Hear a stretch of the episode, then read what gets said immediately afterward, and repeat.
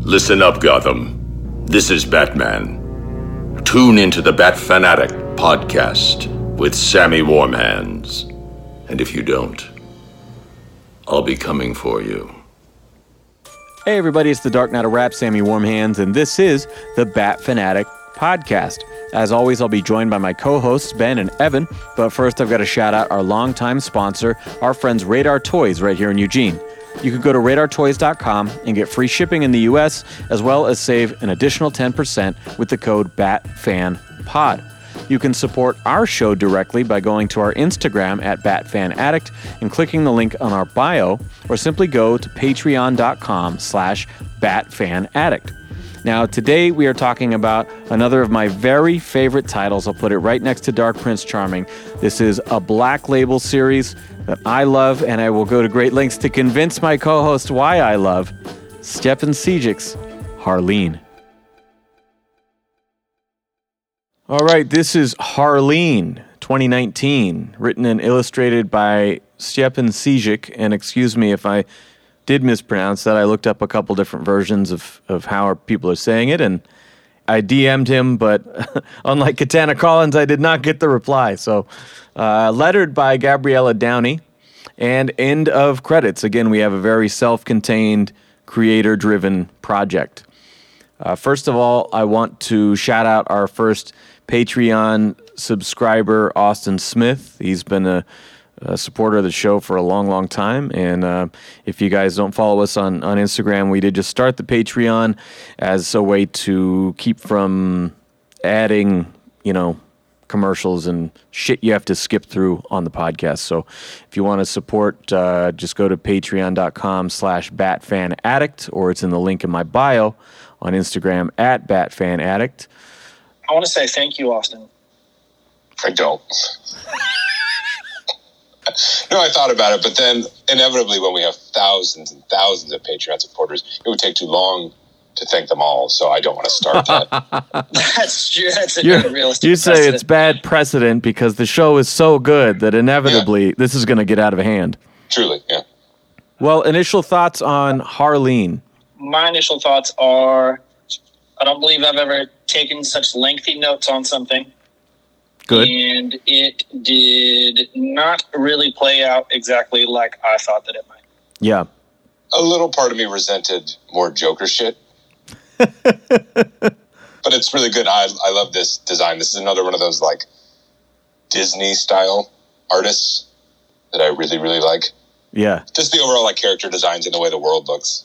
Yeah. I can At see that. least between Dark Prince Charming and this, our more recent Joker stuff has been like a good variation from the normal. So Yeah. visually, there's that, anyways. Totally. And I, I wasn't even thinking of it on those terms. I was just thinking like some of my favorite stuff is Harley stuff, and I want to kind of shift focus into that. I, I wasn't even really thinking about like, oh yeah, that that does bring in more Joker, but we've hardly done Joker this season, so. I need some slick haired jokers. That's what I need in my life.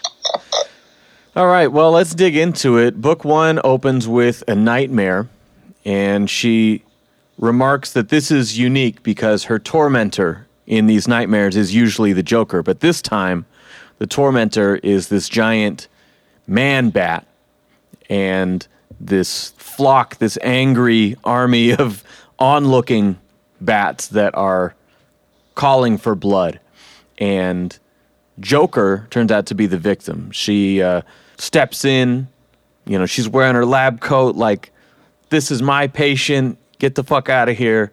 And the bat creature says, Be it on your hands then, doctor. And she remarks there that, you know, he smiles uh, graciously and she makes the biggest mistake by returning that smile. And that this story has all the classic romance tropes, but I promise this is not that kind of story where the the girl finds the humanity in the monster and the tames the beast. This is the story where she dances with the devil and he takes her to hell. So that's kind of the setup for this story. It still very much felt like a, a romance book to me. For sure. Yeah. Because this is like the prettiest Joker. Yeah. Even compared to the Joker in full drag. this is still the prettiest Joker. You did like that one though. I did like that one, but I'm more. I'm not, not even going to finish the joke I was about to say. So Okay. Yeah, this Joker is super cute. But, uh, the the majority of this ended up with some deviations, like the Two Face stuff. This more or less felt like a romance novel to me the entire time. I thought Ben would like it for that because he's always saying like I could use a little more romance. I did. Only between Catwoman and Batman. Yeah, that's why I was torn. Or give me like Batman and Harley or something, something weird and out of left field. I just, I don't like the Joker. I mean, I like, I like what he brings to Batman. You I do like that stuff. too. I just got too much of him. But the fact that this one is so pretty, I like because if he was like really fucking ugly, it's like why would you fall for any of this shit? It's like because he's beautiful.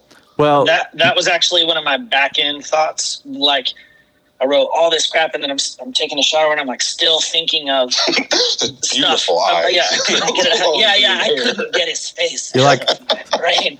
you're soaping yourself up and you're thinking about him. yeah, yeah, making my skin all white and lathery, thinking about his white skin.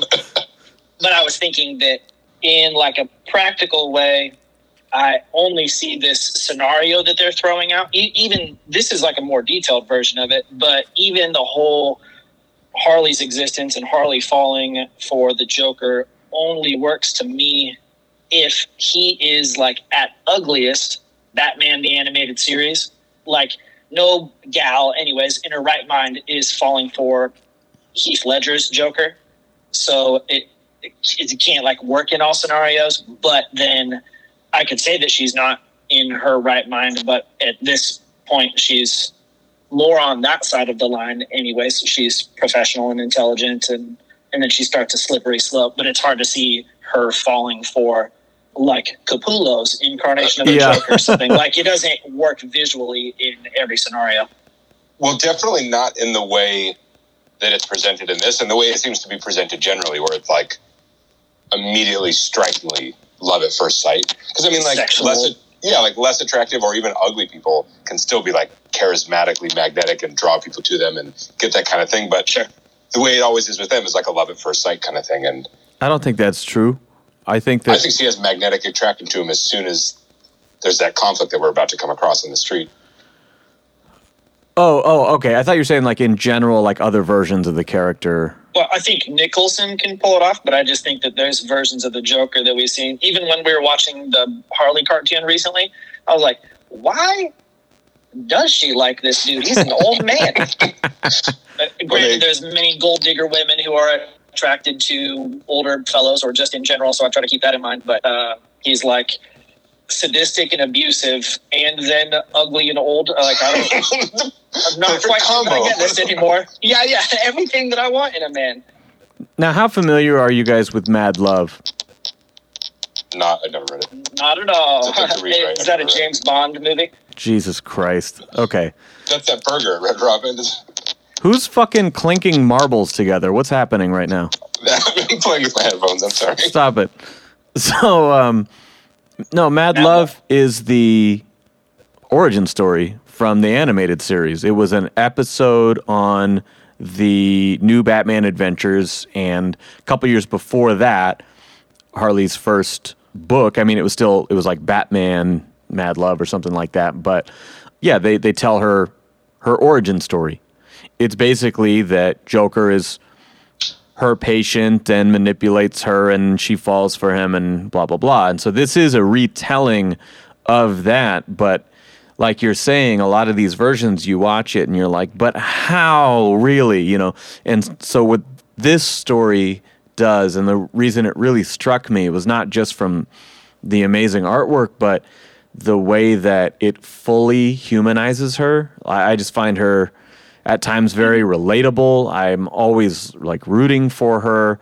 You're really seeing how it's not just like through a few sessions she's twisted up into falling in love with this dude. It's like a lot of circumstances throughout years of her life lead to these little mistakes, and then he takes advantage of that. I find that a way more compelling and believable version of this character. Than just being mentally seduced by this maniac. Yeah, I mean, and if you think about the animated series, cramming all this into a 20 minute episode would be impossible, or even the one shot that they did. It's the blueprint for everything, but this being like a premium format, black label mini series, you can just go so much deeper. Again, for me, it's always about the realness, you know, when they can, you know, I don't care about the as much of the fantasy elements of the Batman stories, but when you can go into the psychology of it, you know, and why Batman's got these deep two personalities and, you know, all this trauma and shit, like that's my favorite stuff. And so this is just like, holy shit, wow, I can't believe this exists. You know, you take the silliest character, you know, make her Ventriloquist isn't in this the book. most real, for sure, yeah. Mad Hatter gets a little time in there. Yeah. Bird is not in this book. All right, so after the nightmare, we cut to a young Dr. Quinzel interviewing a prisoner who has committed war crimes. He talks about his no civilians rule that he and his partner had and how he motions for his his partner, "Hey, go talk to that girl over there. She's looking at you," you know. And she like gets close to him and slits his throat out of nowhere and he he breaks his no civilians rule and he kills her and then talks about all this like gotta get them before they get you and it like warped his perception right then it cuts to two years later she's using this case as the basis for her thesis of saying like this fight or flight instinct that we have is sort of like a mental immune system. And what if you are experiencing this state of mind that overrides your empathy and your normal human feelings for a long period of time? What does that do to somebody? You know, and, and could it create a sort of mental autoimmune disease and destroy the capacity for empathy? You know, and she's stating all these things to these potential donors, I guess, and is just like a fish out of water up there. Like, no one's listening to me. This is fucking terrible. You know, she's just like hating herself through the whole thing. yeah, the self sabotage that she talks about later. Or it's not going as bad as she thinks it is, but because she thinks it is, she's starting to falter. Yeah, like she's killing it. And then once she starts being too aware of the audience, starts really second guessing herself and then kind of self fulfills that downward spiral. You're still doing It's the marbles thing. This, Are you playing Hungry Hungry Hippos? yeah, yeah. It's funny because what she's pitching seems it seems like it makes sense. It seems like the kind of concept that wouldn't need to have a lot of proof behind it or doesn't seem all that revolutionary. Like, yeah, people are molded by their environment and their circumstances and too many bad things can affect you. Like, that doesn't seem that crazy to me. Especially not now, but I think that's a very, that's relatively new. Maybe that's not true. Maybe people, but it, it seems like for a long time people thought like you're just good or bad. Yeah. Mm-hmm. Well, there's the It's whole fundamental. nature nurture argument and all that. And I, I think what she's doing at the end of it drives home like, if we had this research definitively, then we may be able to spot a sociopath in the making. And I, I don't think she's looking at it in sort of like a minority report, you know, precog, catch those criminals before they commit their crimes sort of thing, but mm-hmm. in a sort of mental Early warning symptoms. yeah, like in a mental health way of like how do you catch these things and reverse the path before it's too late, you know? You can't. You just- just dress up in a suit and beat him up. yeah, yeah. That, just, that just has me thinking like uh, in Eugene, you have people camping all over the place, and anytime I see uh, any posts online about that, it's like very tossed up, and those people should uh, get a job or die or um, something. And Yeah. it feels a lot to me like um, I'm picturing what Harley's pitching in our actual reality, and it would be a whole lot like the abortion government assistance argument like those children should be born but they won't get any help when they get out here. Or, That's their problem. you Yeah. know, or they're like yeah yeah people end up in a bad spot because of hard living. And then somebody will be like maybe they should have houses. And then those people will be like nope no houses for you though. We traced it all the way back to the beginning but we have no solution though because what are we actually going to do about it Yeah, and that's entirely possible that she could get through all this successfully and have this great blueprint for mm-hmm. progress and bureaucracy just shovels it aside. I mean, that's entirely realistic. We're not going to allocate money for that, though. But that's the beauty of the Coincidentally- Batman fantasy is that he has a billion dollars and he'll be like, Yep. I'm a real good guy. I like what you're doing. Here's Yeah, some money. yeah. yeah, totally. Bruce might do it. It won't fly in Eugene, but maybe Bruce Wayne can do it. So in the next scene, she is at a bar with Chandra Kinsolving, who is trying to kind of shake her out of this. She's feeling very sorry for herself about thinking the audience was judging her and whatever. And and Chandra says, if you want the research cash, you have to learn to play the money crowd. She's like, you can't get all big fancy words. She's like, it's a scientific presentation. She's like, no, no, no. She's like, this is stab me, Elmo. He needs therapy. You know, like you got to break it down for these guys, dumb it down. And as they part ways, there's a great action suspense scene where Harleen is walking by herself on the way home, and she's like lost in thought, like really just in her head about what happened today, and walks by this massive explosion coming out of an alleyway. Uh, we see the Joker and his goons. He sees her, draws a gun on her.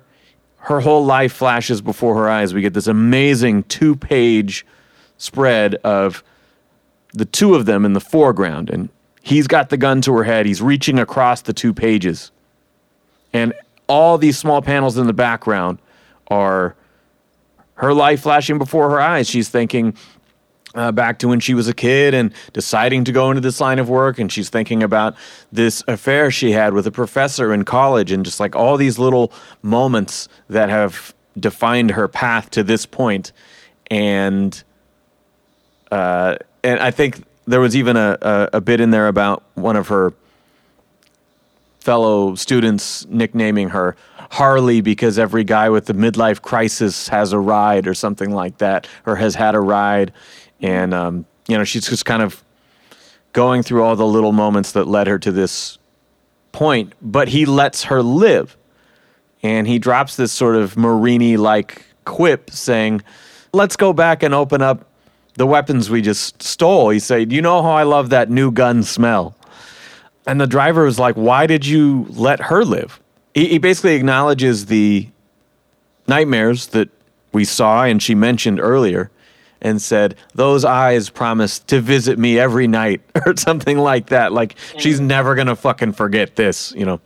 He liked just the torment of that by itself. Being the first time that we're seeing him, him in this, that the explosion and the dudes walking away from the explosion is a real action movie. Yeah. slow mo posse shot. This visual take on the Joker is tight to me because we're talking about a character who's had like longevity and there's many incarnations and apparently he gets incarcerated and escapes and then does it again and so he's just been in Gotham doing the same stuff for a long time so it's possible that like this is young 20 something early 30 something Joker like Yeah. a No hot Two-Face Joker. yet. I like uh, little nods to the color scheme with the purple, but kind of reversed, not like all purple, little black. He's mostly black, little purple shirt, still got the green hair. I think it looks cool. And I think that, you know, we talked about okay, so how do we take this crazy premise and make it more realistic? How do we sell it, you know?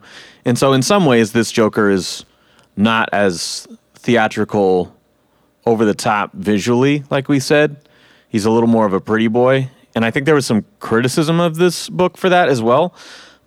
But if we think about okay, Sean Murphy set this by saying, okay, well, this Joker, he is, but he isn't the Joker because he hasn't committed practically genocide. He's not like a mass murderer. There's no real evidence. You know, they really watered him down in that way in terms of violence. And in this, this is the sadistic Joker that we know and love, except for Ben. Um, Yeah, but call me crazy. I'm not into this, this type but they I'm an outlier here. I'm just saying, like they they don't shy away from that. They just find other ways to make him feel a little more human. No, I actually like that. I like keeping him a bad guy. Yeah, having the uh, White Knight stuff where he is like, well, he's not really that bad. Like we we wanted to use the character, but not have him really be that bad. Or even like the Joker movie, where that's a very different. Even though that's before he's the Joker, that's a very different guy than Yeah. the normal Joker mm-hmm. character. So just having this guy just be a straight up bad guy, he's not a good person. Because I think that makes the the whole aspect of whether she can actually do anything for him or not more interesting. Yeah. And you, as the outsider looking in, you're kind of like, well, no, you, you probably can't. But you can empathize with her trying, partially because of the way he's playing her. Yeah. I think it's kind of cool too because it still is. Sometimes you'll have takes like year one or something where they're really trying to sell like this is a pretty realistic world, but Batman happens to exist in there. But you don't have like super powered villains. It's more like a detective story with just bad people or something. Yeah. So this is a Batman world where all that stuff does happen. Batman has the tech. He's got this hover plane. There's big lizard guys. Yeah, there's Lizard Yep. Guy. Bane is here. Mister Freeze exists. Poison Ivy has plant powers. Like, okay, cool. But the Joker in this, partially what his clothes. That's what was making me think of it. Like he doesn't have a costume. Everybody else has all this stuff. So that makes Joker to me, other than whatever his origin story might be, just seem like a normal human but bad guy, where he's just really smart, manipulative, something. Violent. Yeah, violent. Something has him seeing uh, like all the bad stuff and what. But his garb helps sell that to me. He's not like he's not a joke. He's not he's not silly. He's more or less a normal person who had something happen and thinks bad about stuff, but contrast to everybody else that helps him. It's like the opposite of standing out. They're all the standout wacky villains. Yeah. He is kind of a normal guy. So Batman shows up here with smoke bombs and picks off the goons one by one, just through the smoke. I really like this.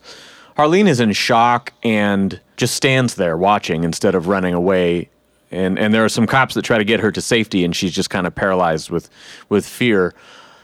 And there's a great shot where Joker is thrown almost at her. He flies out of the smoke and into the wall next to her. And in no time, the very next panel, like a grappling hook catches him in the chest and pulls him back into the smoke as the fight continues. I like the way they play Batman. We don't get a ton of him, but it's very on brand.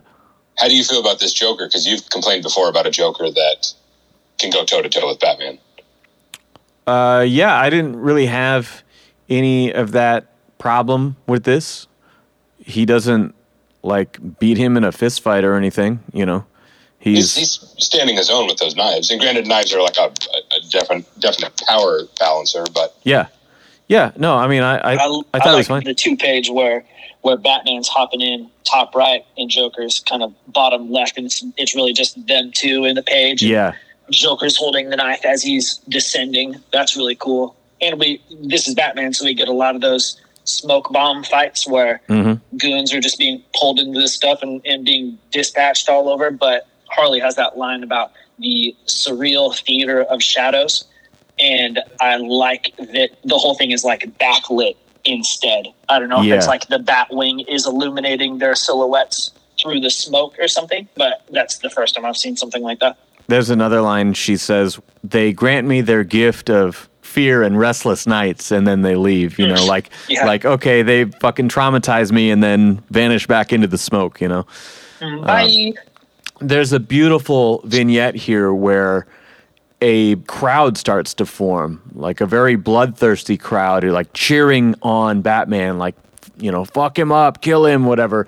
It very much echoes the bats we saw in her nightmare, and it's done in the shape. You know, we've seen like panels that are carved in the form of like the bat symbol or something. I think we saw that in um, might have been Detective Comics or something, but in this one, it's like his bloody Joker smile that all of the onlookers are chanting, and it's got this very like medieval gladiator sort of vibe to it, you know, of just a very primitive society cheering on the worst thing. two things about that, especially the last shot where they're down in the pit, reminded me of Miller's Batman with the Yeah. mutant mud fight hmm uh, with you know the people in the back looking down on them, and they're in this pit. And she also says something about ancient Romans and you know Colosseum gladiator stuff. Yeah. and he even draws. You had the whole thing with uh, whatever emperors or whatever they were, um, giving the whole like thumbs up, thumbs Joaquin down, Phoenix. kill him thing. yes, exactly. Yeah, yeah. Russell Crowe, and he even uh, illustrates one gal up on the top, like thumbs down, and him, you know, like kill him. Part of the crowd. Yeah. It's cool. Now she awakens from this flashback slash dream and explains that this is something she relives every night. She kind of swallows these feelings, bottles it up, and then just buries herself in her work at the research center. Her college affair is found out as one of her old classmates works there, and that becomes gossip that kind of haunts her again. And she gets called into this office, which is a brilliantly awkward scene where Lucius Fox offers her a grant from the Wayne Foundation. But he was the guy that she was fixated on in the crowd who had been checking his watch and like got up and left in the middle of her shit. And so she is like, oh, fuck this guy. Like, what now? What did I do? You know, sort of. And then you know she must have been in her head because he's like the nicest guy in this universe. Yeah, totally. You know, she was like, "Thank you, but why? You know, like why are you wanting to fund me?"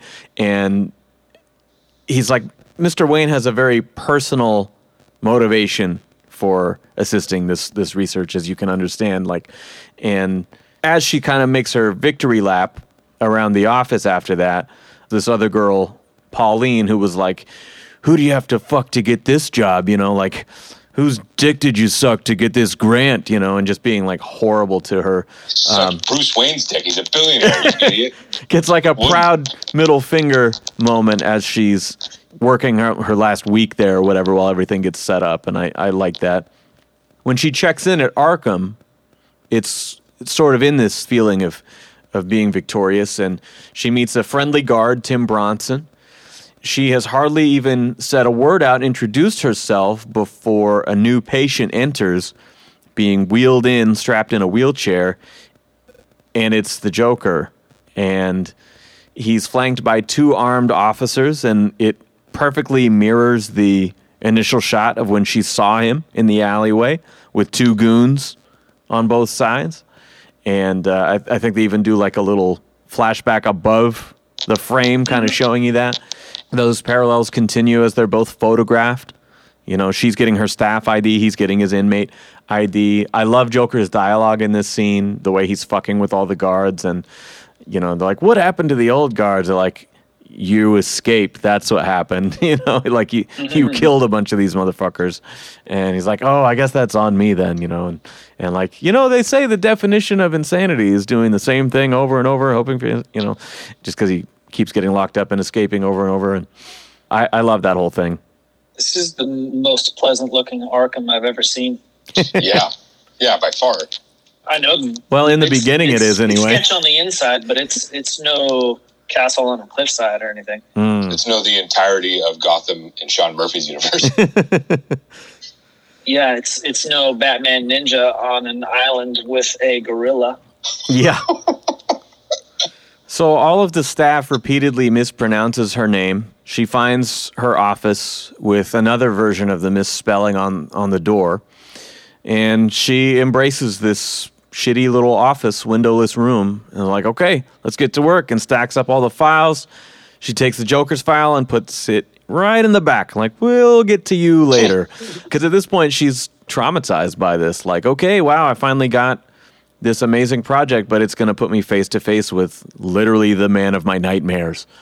And there's a cool little interview montage. She speaks with Zsasz and Ivy, Riddler, Croc, and Hatter. And as she spends more time with these other inmates, those nightmares return and she starts to kind of feel it creeping up on her like, okay, I can't escape this forever. We see her doubling up the coffee and trying not to sleep because she can't have nightmares if she doesn't sleep.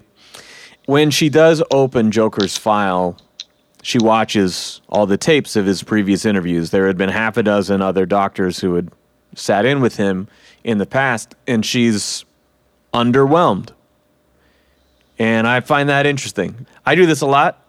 I will overthink something that is a lot of negative thoughts, a lot of anxiety or anticipation, and then you go do it, and you know maybe it's some of the things you thought, but it's not as bad as you built it up to be. Sometimes she's just basically watching him play these guys with his whole like multiple choice background shit. And she doesn't totally realize it at first. The depth of his manipulation is not readily apparent to her. Even though he's bullshitting, it's just like, oh, he's just like a compulsive liar.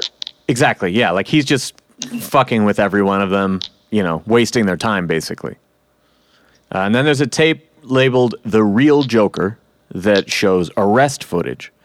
In this, he's getting yelled at by a heckler and he says something to the effect of like the one bad day speech. Look, you guys all look down on people like me, but I know you're all just fucking an inch away from living out all this fucked up shit that you think about and never say, you know?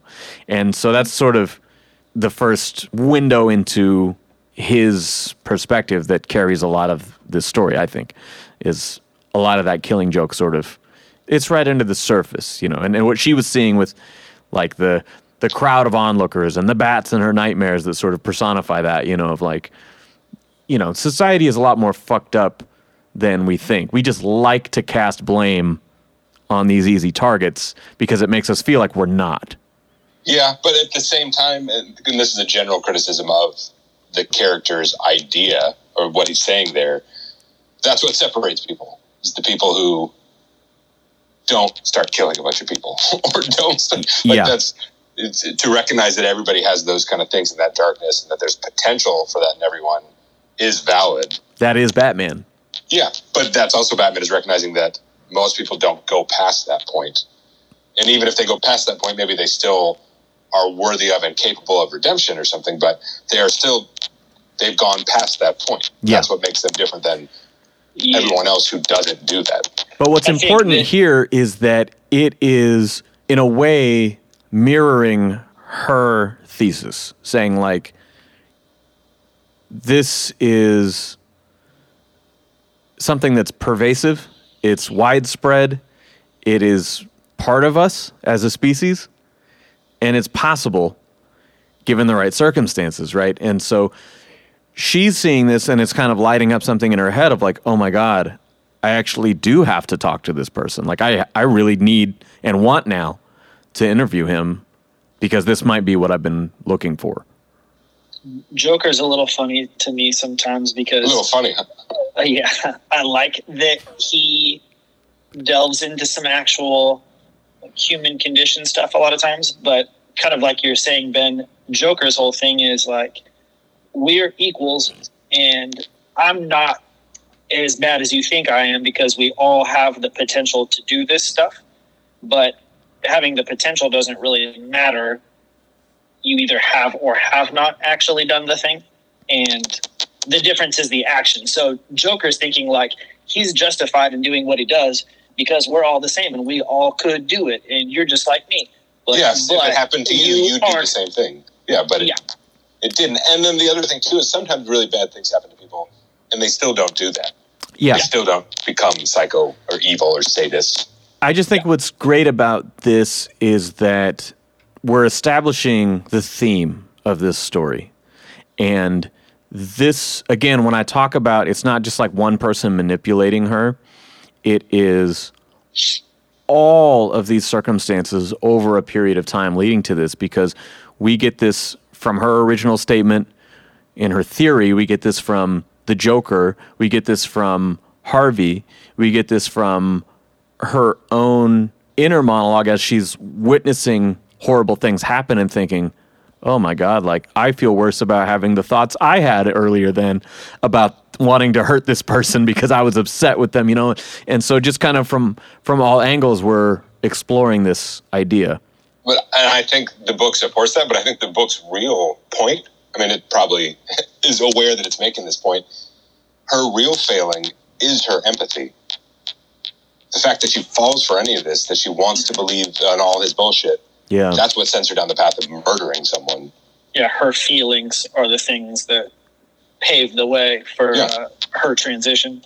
Interesting. She ends the story worse than she starts, and the thing that lets her go down the path is buying into his bullshit about, oh, what a poor guy, all this stuff happened to him, and it could happen to any of us. Oh man, I can help him.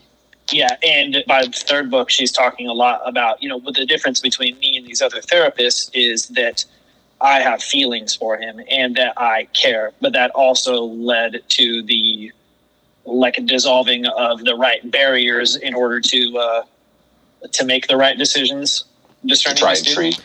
Yeah. Yeah, but I And think wh- the distinction there is that she shares his view in that some of these doctors did just publish books and try to earn money off of this interaction, or they were there in order to further their career or something like that. In that, what she found in him was an answer to her question.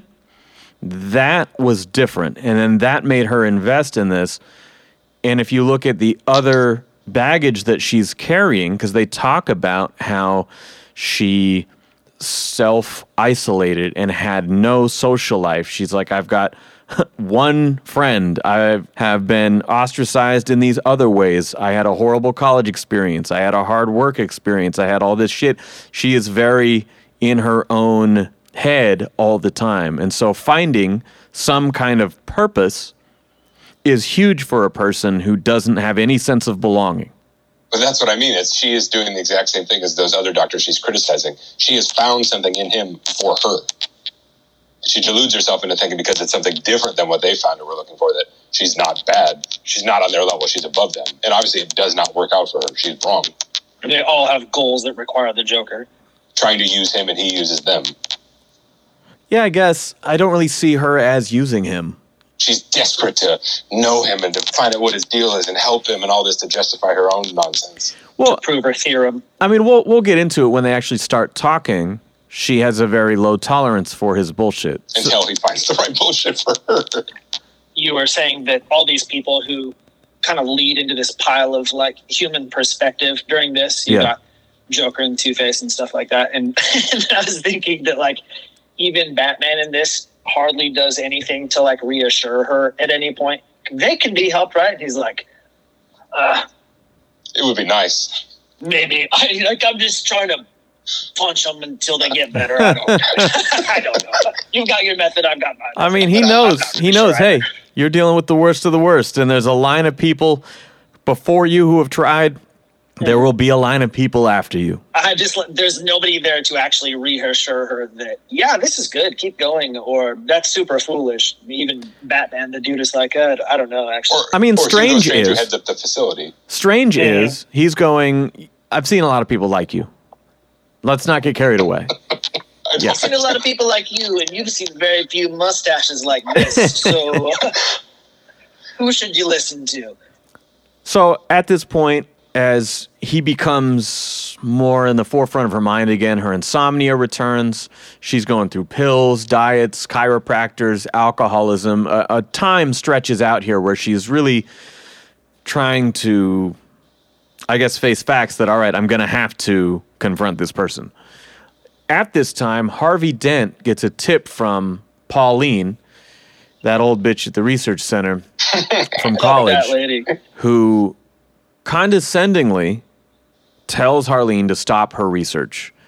Dent has this whole song and dance. He pulls out his two headed coin. It's like, this was given to me by the victim of a parolee. You know, like these monsters will try to convince you that they've changed their ways, but no matter how it lands in the flip, you know, they'll only show you more of the same. And, and she has a great bullshit detector. She's like, I'm sure that works great at your fundraiser parties, but it's a bullshit metaphor to deceive people. She's like, it's not a real coin. Get yourself a real coin, asshole. She basically storms off saying, like, no, you're not going to push me around. You're not going to talk me out of this. And at the end of that, says that within five months, they would both become murderers, which is very interesting just from their positions in relation to this. I mean, he's the DA fighting crime. She's in here trying to unlock how does a person become this way. You know, they're both trying to help in their own ways, but now just acknowledging from the beginning, this is book one, but we will both become what we're trying to stop. it's nice to see her stand up to somebody also Yeah. because she's felt pretty shaky the whole time. Yeah. So it's nice to see her like passionate and really say what she needs to say. And to a powerful person as well. Yeah, yeah, totally. And it's cool too the way that they kind of sync up the storylines so that they're both of their origins are kind of happening simultaneously and Yeah. they're a bit related. That's neat. All right, so she storms off in anger and goes directly to Arkham. She's all worked up, and all right, I'm going to interview Joker right now.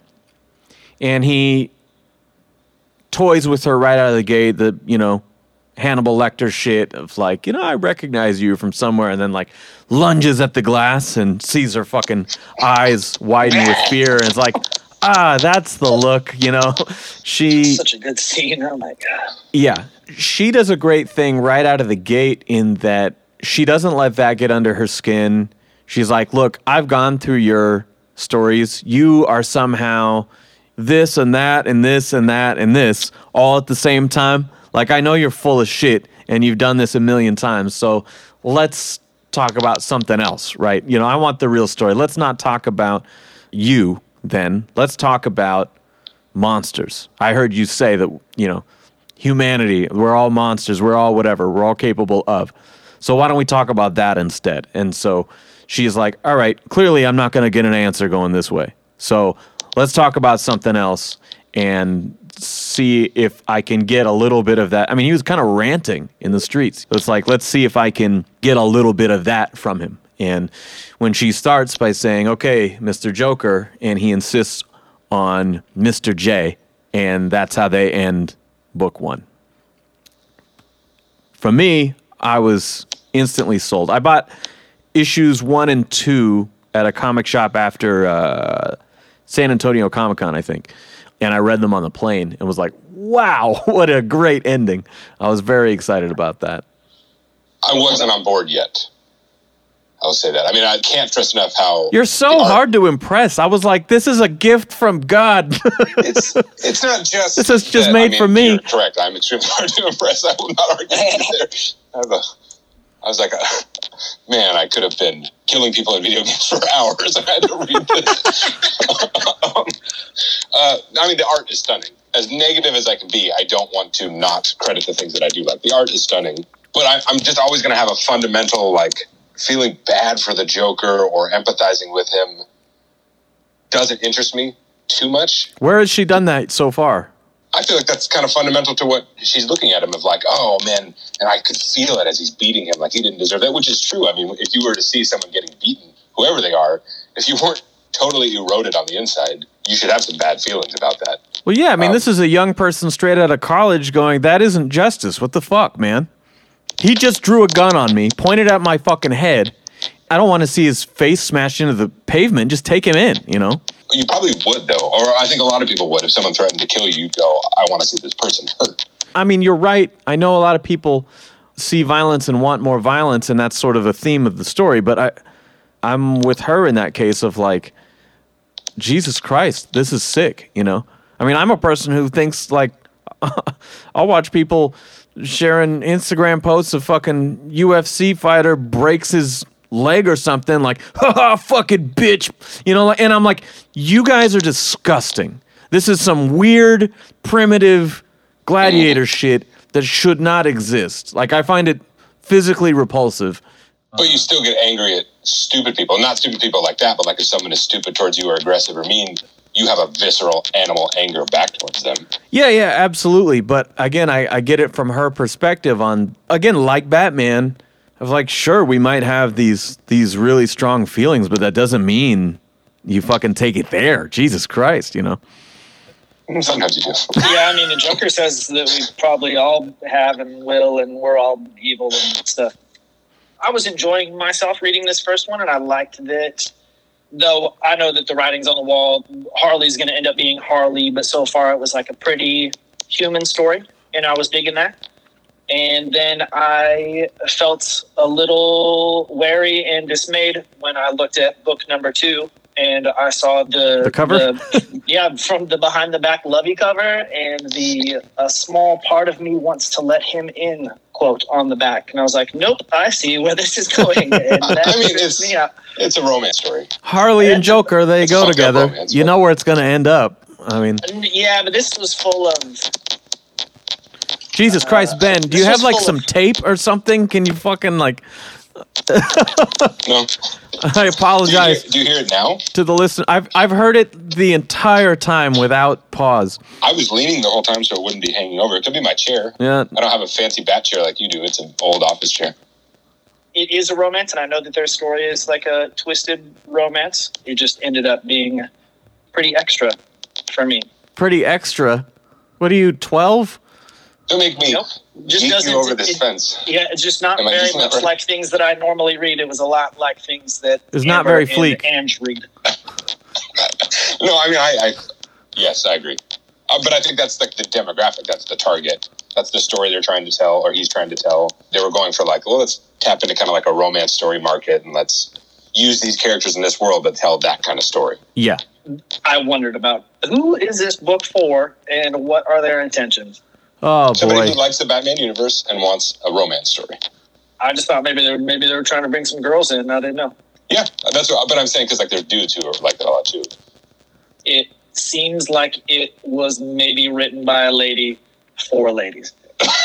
That's very close-minded of you. Well, call me a lady because I, I, I wasn't like, oh shit, cool, like a romance novel. I was like, oh cool, like a real like version of the psychologist, the person she really was before, getting to know the actual human being before she became all this crazy shit. Like, I don't know. That might be my favorite part about this story about the book is Harley Quinzel, Doctor, as a character. Yeah, This is the most I've ever seen her justified as like, oh yeah, she was a, a professional who had skills and abilities and like goals relating to that. yeah. I want to spend time in this world. Uh, you know.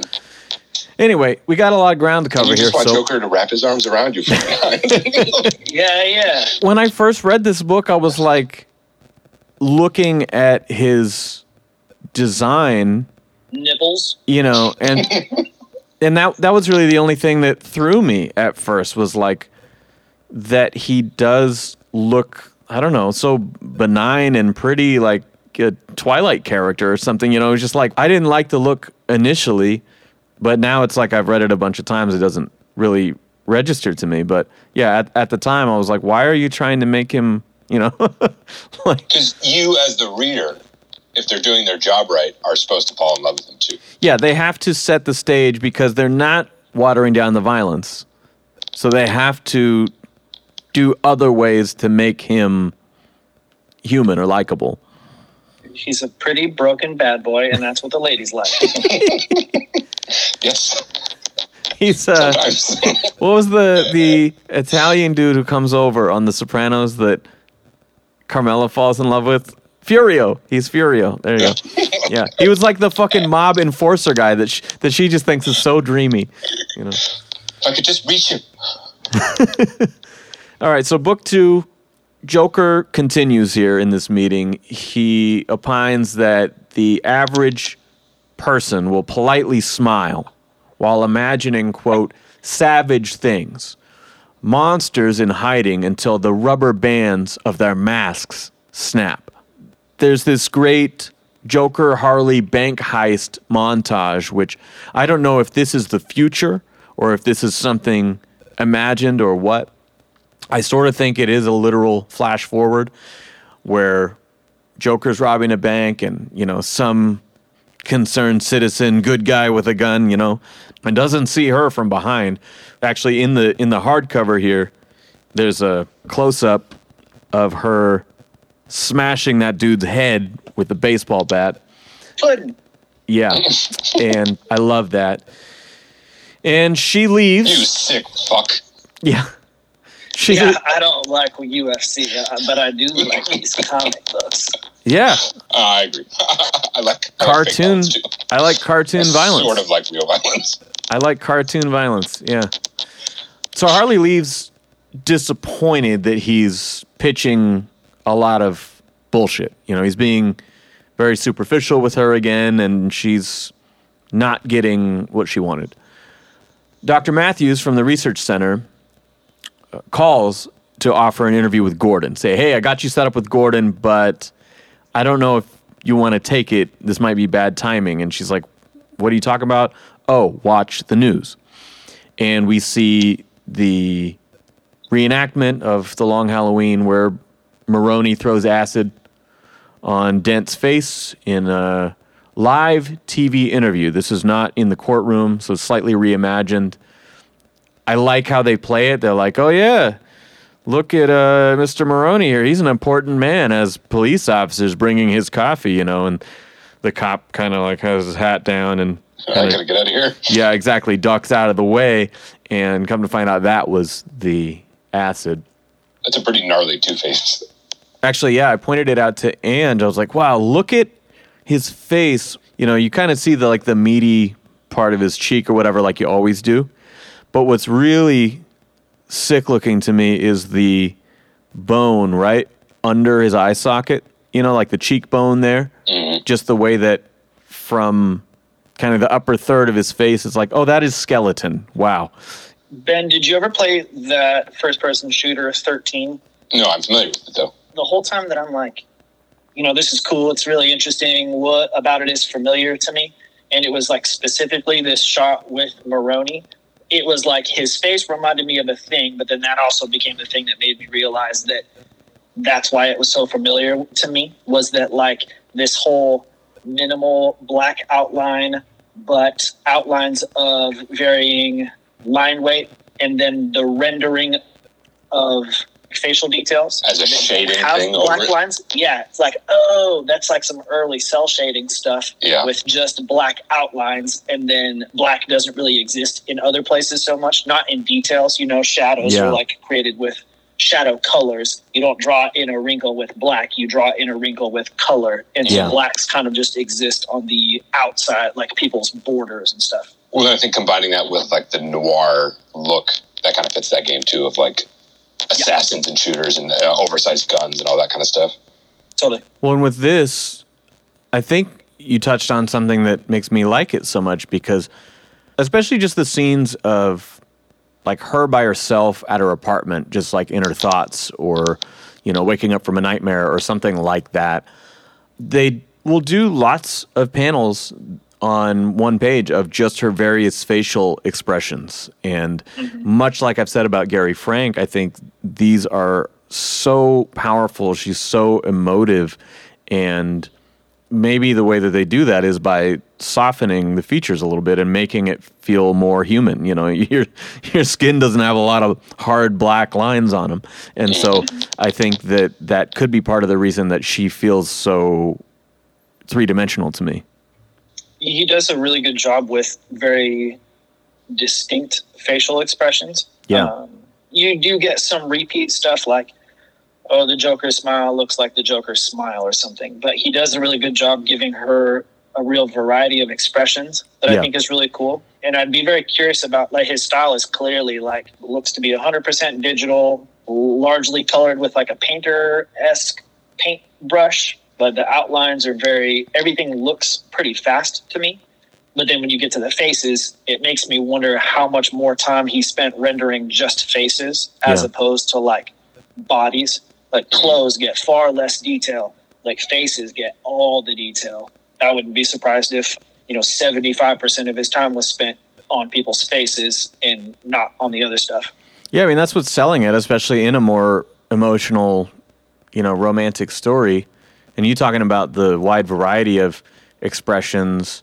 There are facial expressions on this that I don't think I've ever seen drawn, period. And I think that's one of the things that really just makes me love this version of this character because I mean, you're seeing just these little slight mouth movements of her either being awkward or her kind of suppressing a thought or I don't know, all these different things. Almost there's like a flirty expression that she makes a couple times, but it's in sort of like a, you know, I just woke up from a, a hot dream or something like, you know, but like I, I'm just seeing things on her face that I'm not used to seeing anywhere else that makes me, again, feel like like this is a real person that I'm Well, and for. also it doesn't do that thing that we've talked about before that often is like the remnant of human model reference Mhm. of faces where like some angles look really fucking weird. Mhm. But this doesn't do that. it does Like, a it- couple times. There's one or two shots where she's got like quite a schnoz, but There's a couple strong profiles. But there's sure. no like weird like the mouths are usually what gets me. Like somebody would be Yeah. like profile or three quarter profile and the mouth looks so alien. yeah, Just because it's like it's like they took a picture of someone's mouth and that's real, but then it, turning that digital or two dimensional Yeah. lost something. or if they're like slightly out of the foreground because they're smaller, like oh, let's just put a fucking happy face on them. I'm like, why would you do that? You know? I don't have time to finish this face. I have a lot of faces. Yeah, to there's no no slacking on the expressions for sure. That's an interesting aspect to digital art. Also, if you were drawing something with a pencil or pen, you can't really draw smaller than your Can't zoom in on allows. it. Yeah, Yeah, I mean, I mean, you can't go like smaller than a dot. You can't fit a face on a dot. I mean, not with that attitude. yeah, yeah. Sorry, you're right, Sam. You're right. I can do it. A smaller pencil. Yeah, yeah. I'm gonna face on that dot. Uh, that's one thing that really shows me sometimes that stuff is digital. If it wasn't already like really obvious, the amount of detail that they can fit into a thing is like, oh, you must have zoomed in to draw that and then zoomed out because otherwise you couldn't fit that in that space. Uh, I love that you're always thinking of these in practical terms, and you know, yeah, I would have never thought of that. I'm all thinking story shit, and you're just like, Oh. man, that is so good back there. He must have had to blow that shit up. Yeah, I'm like, it doesn't matter how big of a pen you give me, I can't draw any of this. yeah, it, it's funny. I, I think that a lot of times, maybe I was always doing that, and then it got a little worse when we started doing the podcast. But I almost feel permanently distracted because you know you're like you're talking about being moved by the story, and I can't like escape the technical aspect of stuff ever. Like I'm tallying grammatical errors and uh, looking at the backgrounds while you are wrapped up in the story. or it's like being distracted by a very off-putting extra in the background or something that like Trust me, though. what I am not missing grammatical errors. Like in so many stories, he'll end a sentence in like a preposition or do like do something weird. I'm like, this is the most educated man. He would not fucking say that. You know, like educated and also like pedantic and regimented and obsessive Yeah, yeah, Yeah. Like it's constantly in Batman dialogue. I'm like, this is a poor person writing a rich person. like, stop it. yeah where do we get these billionaire comic book writers in here to No, I'm just life to the character I'm just saying, like, if you could do all this psychology and all this other awesome shit, then don't make Batman mm-hmm. say a thing that like a high schooler would write. you can't have spelling errors when you're writing this. The, the dialogue is that smart, and then you still have spelling errors. there was one i noticed Or just basic says, sentence structure is what "Mu- gets me. munitions there's still munitions in the alley Yeah. Some munitions Yep. I tallied the ones I found. Like it, it's at the end. All right. So when Maroni's taken away, a tape is released to the public of what happened here. The cops put on these masks. They declare themselves the executioners. They shoot Maroni on video. Batman and Robin swoop in. The tape is over. A little late guys Now on TV, they're playing this, and as they do, they're polling, and the public supports the executioners. And again, this all feeds into this thesis that she has. She reflects on Joker's theory that people are dreaming of violence, was the quote, shivering with barely suppressed rage. As she watches this, his thoughts are kind of going, or his words are kind of going through her head. Next, she meets Gordon at the GCPD and observes an interrogation of what he calls a hero cop that is now one of the executioners. Everyone on the force is under suspicion at this point. No one knows who to trust. He's like, no one is going to talk to a shrink, especially right now. And so she asks him a favor, like, okay, well, you know how to talk to Batman, right? And he's like, dude wears a cape and a mask. He's not going to want a fucking psychologist asking He's like, questions, you know? be careful Be Yeah. careful And she's like, no. I just have a question. I just have one question. And so she waits around all fucking day till nightfall and the signal's up and he shows up. And this is a beautiful sequence on the rooftop with the just the way that it's lit and and again the sort of painted style that's that's very dark Prince Charming. Like I, I love the way this looks. I Um, love this rendering of Batman. Yeah. Just like the right kind of build, the neat uh, like Affleck glowing eyes. Yep. Yeah, I like how often he's got glowing blue eyes. She asks if he thinks these people can be helped. And is that why he doesn't kill them? Like, do you think there's a chance for redemption? And that's why you let them live. That's why you send them to a place like Arkham, right?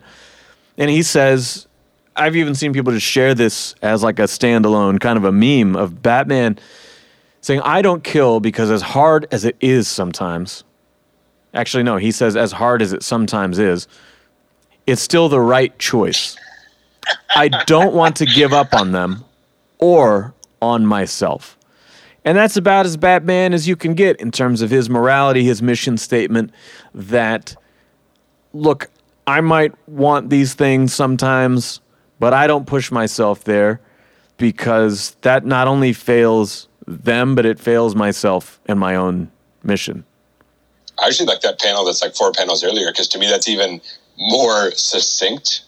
We get the later panel because she says, "Yeah, I know, but tell me why." But her, her asking him that question and him just being like, "I don't kill." Yeah.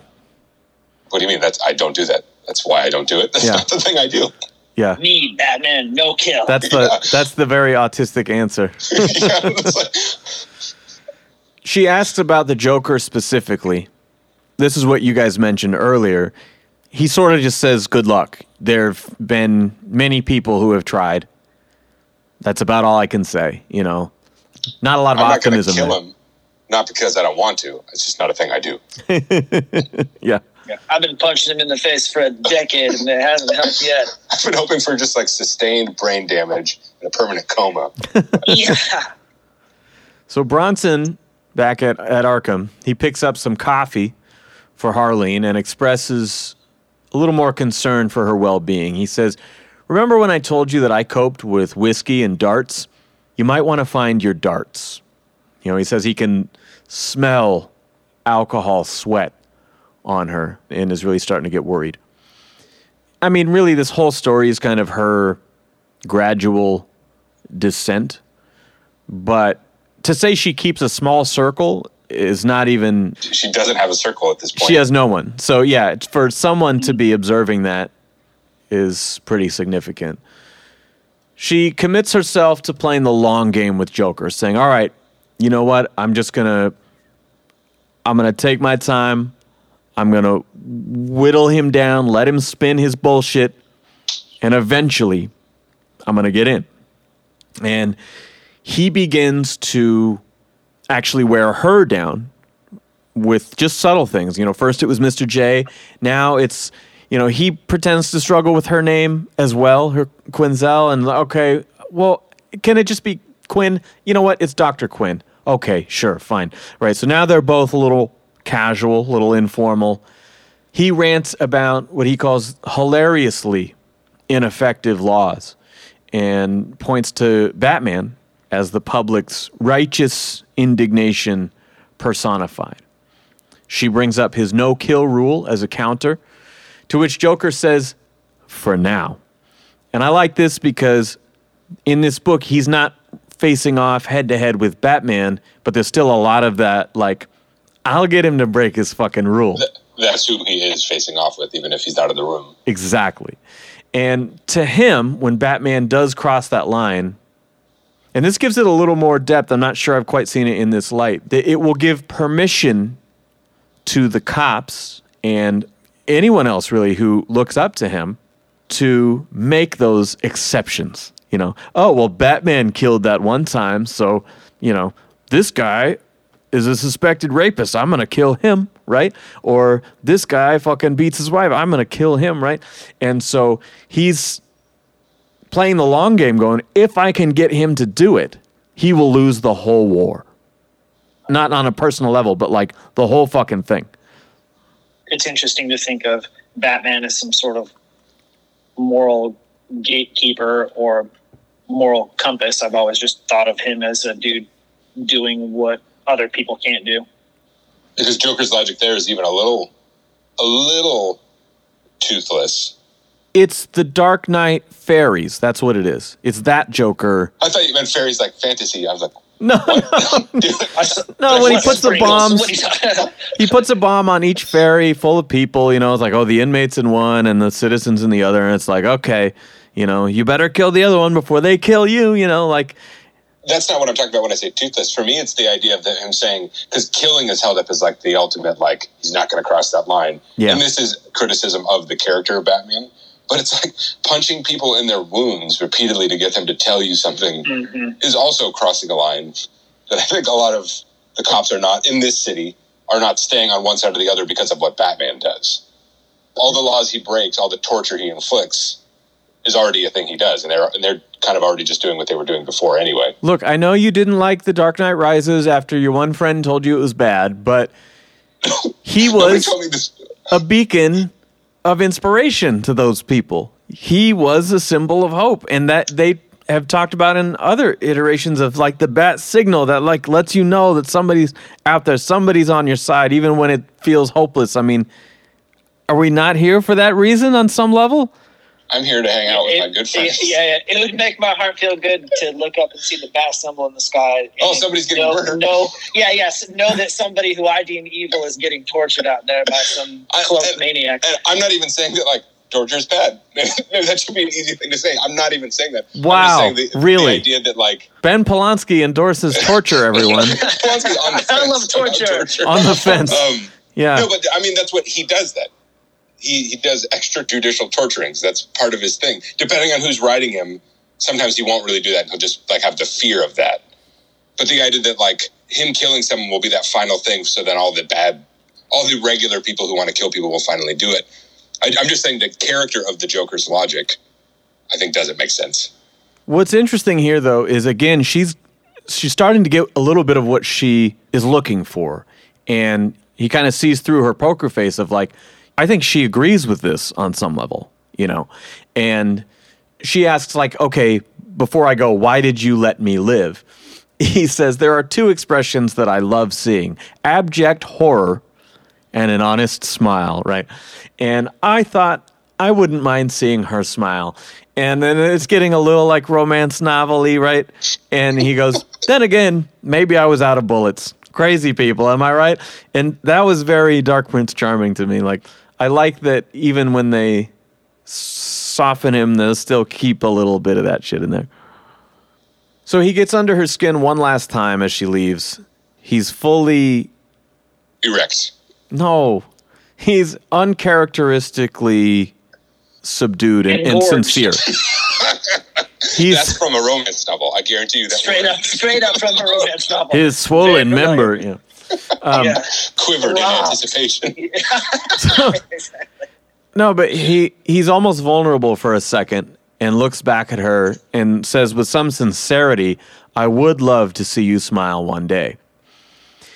So back at home that night, she is no longer afraid and she's sort of convincing herself that she's unimpressed. She does have nightmares, but now the nightmares are monsters with human masks. And they have the little elastic band around the back, just like he had described. And they're gathering for a big execution. Turns out to be Joker's execution. And so, subconsciously, at this point, like now, we're beginning to see the mission to save him. I think this is kind of the first clear.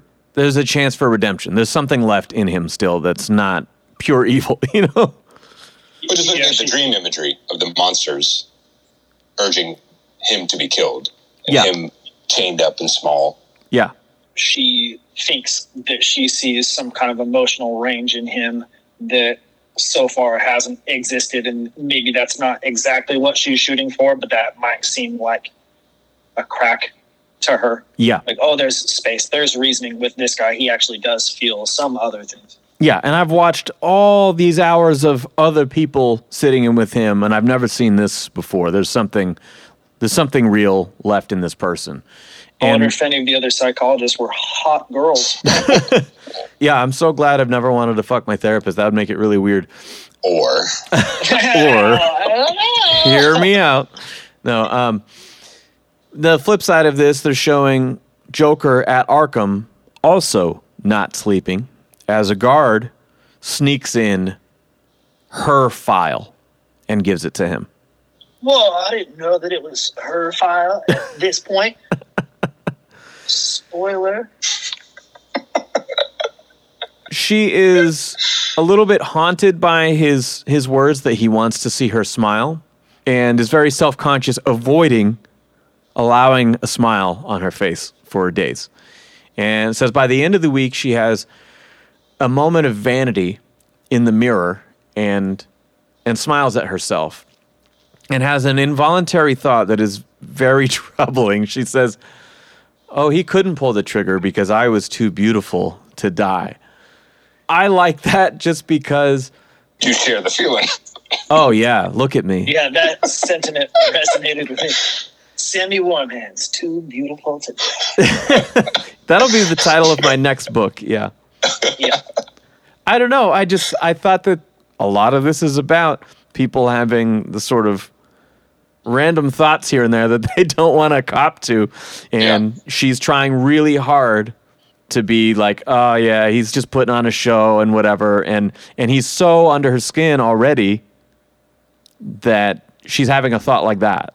Well, and also like the Stockholm syndrome thing of people being like, "Oh, well, this like terrible and damaged person, but they're treating me different. It must be because I'm special, Yeah. not because there's something else going on here. It's something about me is like also very unique and interesting. Yeah. To be fair, she's drawn very well in this bathroom scene. Yeah. What's he seeing that's, oh, No, like straight up, I that's I I'm a hottie. read this and I'm I'm like in love with this Harley. I really Yeah. am. Uh, every cover is awesome. I like the romance novel covers. I like the main cover of her face The, ma- to show another. the main cover is phenomenal, and I don't know if you guys have seen this this hardcover, but where it's just a uh, slip that comes off and it's Oh, that's cool. it's Yeah, I just think you her showed that to me, but I forgot. Yeah, her face, but like I haven't seen that. That's that is just stunning. Like I, I've been reading it without the dust jacket because it's got a couple of cracks on it in shipping in the corner. Honestly, the plain cover is just as beautiful to me. I like that on the covers, he removes his black outline on people rule, Hmm. and that makes the covers specifically look more like paintings. You know, I did notice that they had kind of a different vibe, but I didn't really analyze to why. It's the black lines, buddy. They're not there. So she distracts herself with other patients for weeks, and this does not work. She decides that maybe observing Joker while he's asleep will humanize him a little not bit, be creepy at all. right? And so she does, and it does humanize him, but perhaps too much because now he's facing away. He's only wearing like his inmate pants or whatever, and she sees all these scars on his back. Then we cut to Harvey Dent, who's waking from a medically induced coma. He finds out that a month has passed, and he demands, against doctor's orders, a press conference be set up very soon. When he first peels back the bandage in the mirror, we see the perspective through his eyes, which is awesome because Yeah, on the one a really side cool is invention. clear, the one side is like red and really, really hazy. That is fantastic. Uh, he does go to this press conference and he starts to give a typical DA statement and then snaps and in Two Face voice goes on a tirade about the executioner's victims getting what they deserved and that these people will never change. These criminals, you know, you can't fix them, right? That echoes what he said to Harleen one on one in the park. And so in versions of Two Face, when they show he sort of had these other feelings or maybe these other issues prior, just like this Harley Quinn, I find it more believable. In addition to the the first person eyeball perspective, I don't think I've ever seen a visualization of the bad, going big on bad inside. harp or something. I don't know. Yeah, he calls him like the judge or something later, but I don't think I've ever seen that character been given a face or body or anything. Well, it seems like he keeps envisioning whoever that other guy is is like mm. assistant or Yeah. Yeah, he's picturing the other guy, but it seemed like that dude was Big Bad Harv to me. Mm. I didn't think so. It's not like it talks to him; he still talks for himself. Yeah. Now I am blurring it with the Long Halloween because that's all in my head about the voices, you know, that he was hearing. He does have a separate word bubble, like a blue word bubble. Yeah. but I still get the feeling that's him like thinking to himself, not like the dude. And then when he speaks as Two Face, then it looks very different. Yeah. But then you get this dude like JoJo Bizarre Adventures and um, like hiding behind Sam, his. right? Yeah, you you know Yep. about JoJo Uh huh. Um, totally. about uh, him hanging out with them all the time. That's the one that uh, Paul McCartney was singing about, right? Yes. Okay. Jojo and his bizarre adventures. Um, Is that some solo stuff? I haven't heard that. no, I'm just what when uh, was Let's he, he's just like, hey, JoJo, whatever, you know? Yeah. So, um, props to the letterer for that though, Yeah. because I think Yeah. that the the Harvey Two Face stuff looks fantastic. Now, when he's giving this speech, Harleen is watching this on TV, and so we switch to her perspective, and this is another amazing page. Like, I think each book kind of has one of these awesome, like, two characters facing off across the page and jumping out off the page in a way. Like, he is popping out of the TV into her living room, speaking directly to her state of mind, right? She latches on to part of his speech and thinks about how all the Joker's prior doctors considered him incapable of real emotions. And she believes that she glimpsed moments of sincerity that they missed, right? And so she begins to think, oh, well, all those other doctors were wrong. And that is a fatal flaw. Like, mm-hmm. in just the little breadcrumbs of her little mistakes, I think that that really shows her losing perspective. A little Harleen hubris. Yeah, and what's what's dangerous about this is that we've seen Joker now has her files, and so she's now vulnerable, and he's now empowered. Yeah, he's planting seeds. Exactly. So she asked the Joker, "Okay, I just have one question for you today. Do you feel remorse?" She's like, "No one in all of these interviews has ever asked. They made assumptions that he's just some black-hearted monster, but no one ever asked." And he parrots her research back at her. He basically we saw that interview, the soldier who committed the war crimes, right, in the very beginning. And he's paraphrasing what this guy is saying, saying like empathy is a liability in the streets, you know, hesitation will get you killed and things like that. And she is struck like, oh my God, this is like I'm right. You know, she's validated, right? And then he flips the script and starts asking the questions. And there's a great visual metaphor as she is tied up in the straitjacket and he's got the lab coat at the other end of the table asking the questions and analyzing. He accuses her of using him for fame and career advancement and anything just like the others. To which she snaps basically. She shuts off the security camera, removes his straitjacket.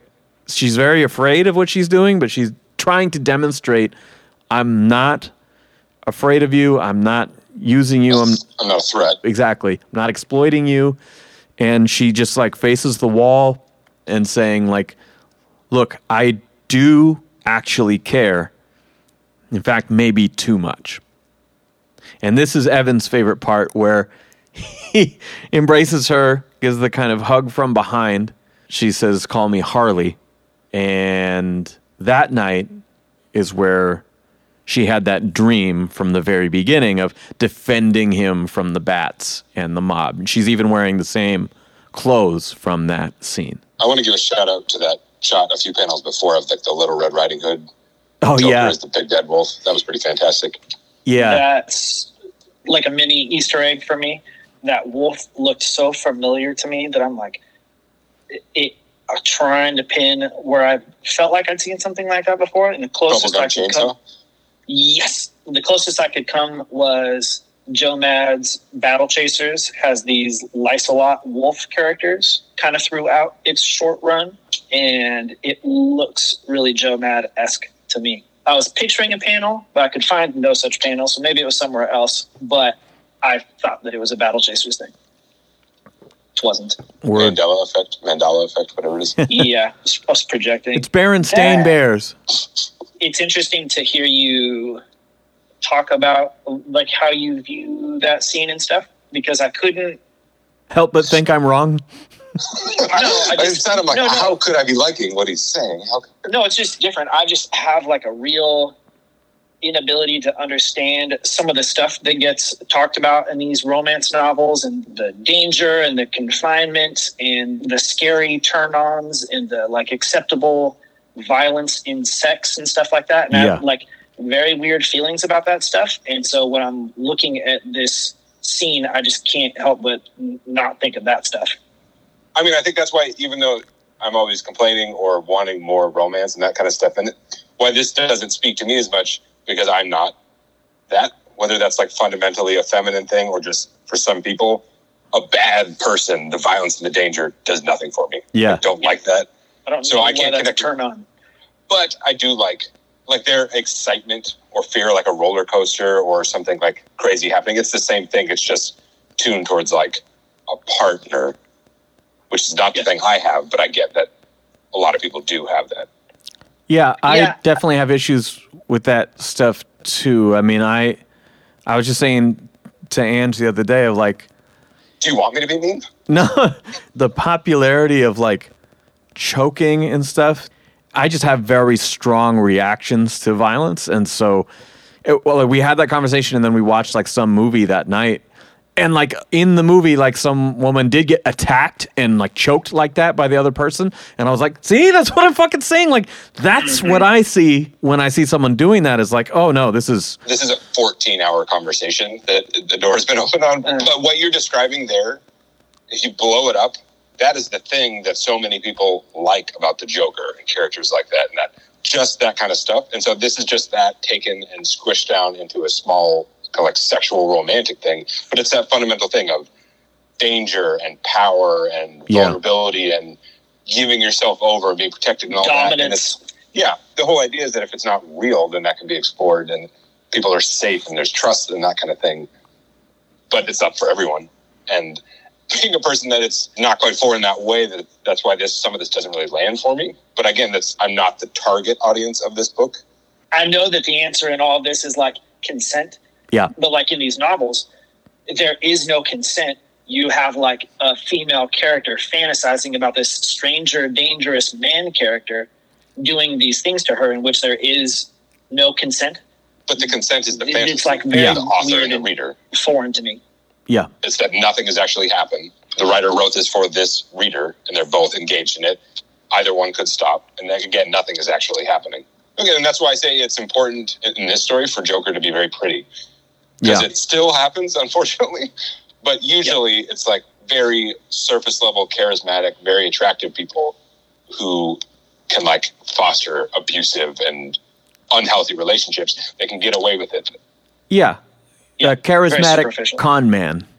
Yeah, exactly. And that's harder to do with like a 800 pound whatever. Just up there. I swear that there's like a term for for that. You're always going after these though. pretty boys with terrible Incel. personalities. Why would you go after me, an ugly person with a terrible personality? Mhm. All right, so book three, Harleen is having wet dreams about Joker and can't get him out of her head. Strange demands that she signs a waiver for being so reckless in disabling his security camera because she insists on continuing to do sessions like that. And they get very close. Her and Strange, fuck. No, just kidding. Um, I realized I didn't word that very well. So Bronson comes in and, and she hears him as he's coming down the hallway, kind of on the warpath, and they scramble like teenagers to put his straight jacket back on and get everything back in position, you know, as if like their parents came home early. Which I guarantee you is also a line verbatim from some romance novel. they scrambled like teenagers to put the straitjacket back on. And she stands up to Bronson when he calls Joker a monster. And she leaves very confidently, thinking, you know what? I'm the Joker's doctor. Patting herself on the back for fucking breaking all the rules here. For that This is manipulative flipperoo on that guard. Harvey is hallucinating when the three executioners in their cop uniforms knock on his door. They were inspired by his speech and ask him for guidance, for leadership. He flips the coin, saying that he's having some difficulty distinguishing fantasy from reality. I like that. That's very honest. Yeah. How you feeling? Uh, you know what? Not the best. I don't know if you're Having a really hard here time or telling not. What's real and what's not anymore? It's Yeah. a funny place to be. they plan a jailbreak, believing that a city in peril will garner public support for the executioners because they already have a good amount of it, and saying that look, if people see what this city is really capable of, they'll want us. No question, right? Which I don't know, like exactly what the end game is here. Like, you think this is going to be state sanctioned or what? Like, you, but I don't know. You'll have public executions and stuff in the future. It'll just be like a return to old times. Fuck Finally. yeah! That's what we've been missing. Yeah, yeah. Bring back the stocks. Months go by and she begins referring to their sessions as dates. She even thinks to herself that she's falling in love as she reflects on this. When word gets out that Batman is interrogating the Joker, she storms in and kicks him out. Again, like she's very timid in so many ways, but in the face of authority, feels very confident in like back the fuck off. It's my territory. It's my patient. You know. Which kind of seems some of what she's, some of the good stuff in her mind that she's getting from being around the Joker is like the anti-authority, the being able to stand up. Yeah. Before she couldn't. She was beaten down by other people. Yeah. He cautions her, like, "Hey, watch out for this guy. Okay, don't spend too much time around him." And she doubles down. The scene is very analogous to that nightmare in the beginning. Like, if there's one thing this story does exceptionally well, it's theme. Like Give every me a boner. Two things. oh, sorry. Yeah. Okay. No, but it's very on point. Every part of it is theme. Like Batman Begins, every character, every angle is fear. And this one is very similar, that it's all very closely tied together. And that um, beginning nightmare of her telling him to go fuck himself, this is my patient, I'll protect him how I want, right? and him saying, okay, Yeah, then it's on you. And so that's basically what we see here. And after that, she feels exhilarated and she sets out to prove him wrong. And okay, I am going to be the one to save Joker. And in her fucking misguided state of mind, she she enacts this by going into the bathroom, putting on a full face of makeup, letting her hair down, and having sex with the Joker. yeah, my magic bat is gonna snap him back to sanity. Hey, I would take that kind of therapy personally. I want that on a bumper sticker. My magic vag is going to snap him back to sanity. Yeah, that'd be a great tagline for a book. Number one on Speaking the of romance romance, novels. bestsellers. Yeah. Two Face leads the executioners to Arkham, who first give Ivy bags of fertile soil and then begin freeing the inmates. Joker tells Croc who they are. Hey, these are the executioners and they're here to kill us all. So Croc starts fucking, he rips the dude's arm off right away and starts eating people. Harley gets to work and sees fucking cop cars everywhere and shit going wild. Batman flies out of the side of the building with Bane, like their fight spills out into the parking lot, and and she's like, "What's going on? Who's inside?" And she kind of slips past Gordon and goes right in. that part was a little backtrack a couple things. One, that picture with Poison Ivy is probably my favorite page in the entire comic book. Yeah. Where she gets the soil and it's just her and it's like blur vines up front and Yeah. the green veins and stuff. She looks so cool. Yeah, And the distinction Um, between the two versions of her, how we've Yep. seen her so far up to this point. Yeah. and supposedly, full on plant mode. supposedly there is a possible spin-off of this that is called Isley, I think. Um, as long as it's not about the beginnings of her abusive relationship, I'm in. Yeah. if it's just her being awesome and badass and trying like to save the world with Healthy evil, stuff. then that's Yeah. cool. Actually, I I do have. If you guys are ever interested, I do have a very good Poison Ivy solo story that's really cool. Yeah, yeah. Bring it I on. like Poison Ivy more than I like Harley Quinn. I don't know. Oh no! I honestly think that between No, I love her. how I currently feel about humans and the world, and then the things that we've read and watched lately, that Poison Ivy is like my favorite character in the Batman universe now.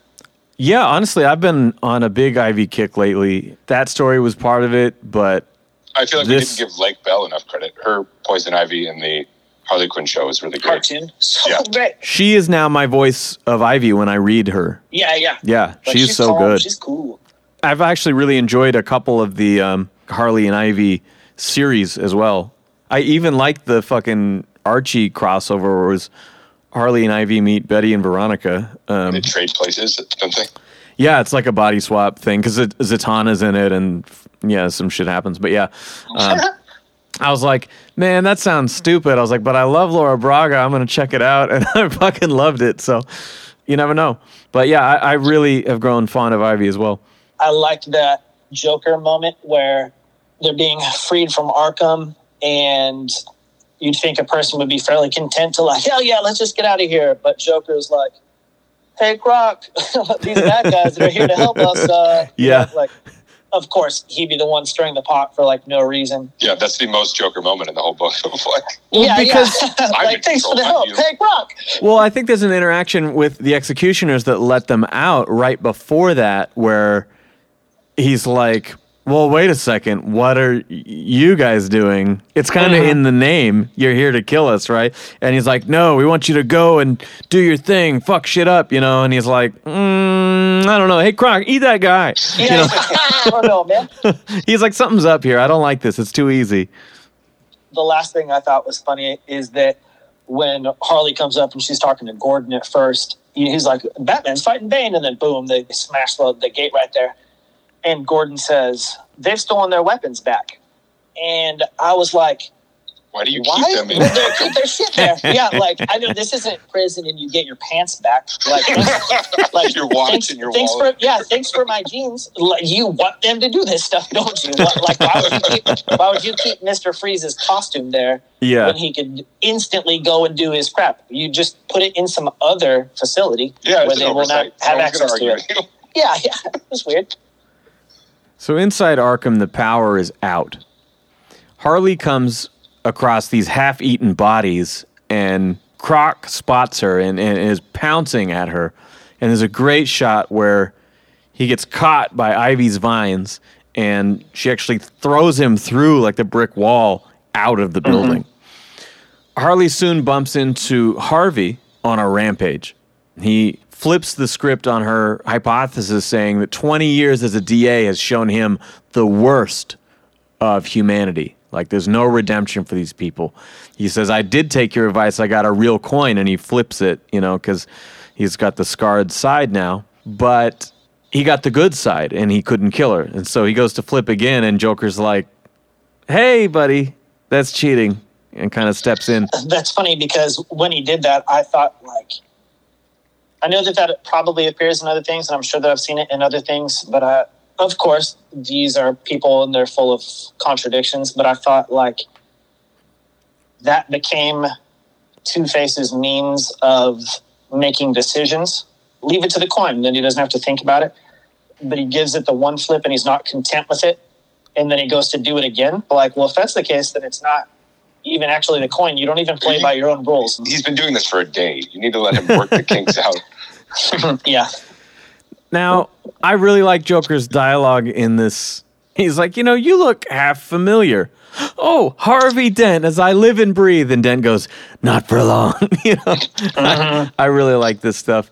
And uh, Joker pounces on him with a brick and just beats the fuck out of his face. And he says, I'm not going to kill you. Just like my hairstylist, I'm going to even you out a little bit, you know. That bloodied face is. This is a book where people Yeah. have been eaten, and that might be the most disturbing shot in the book. I think that's the thought of bludgeoning anybody with a hard thing is terrifying. Yeah. The guy comes up later and he's like, can't even tell that it's him. Yeah. That's a cool. What? I And- don't know who that is.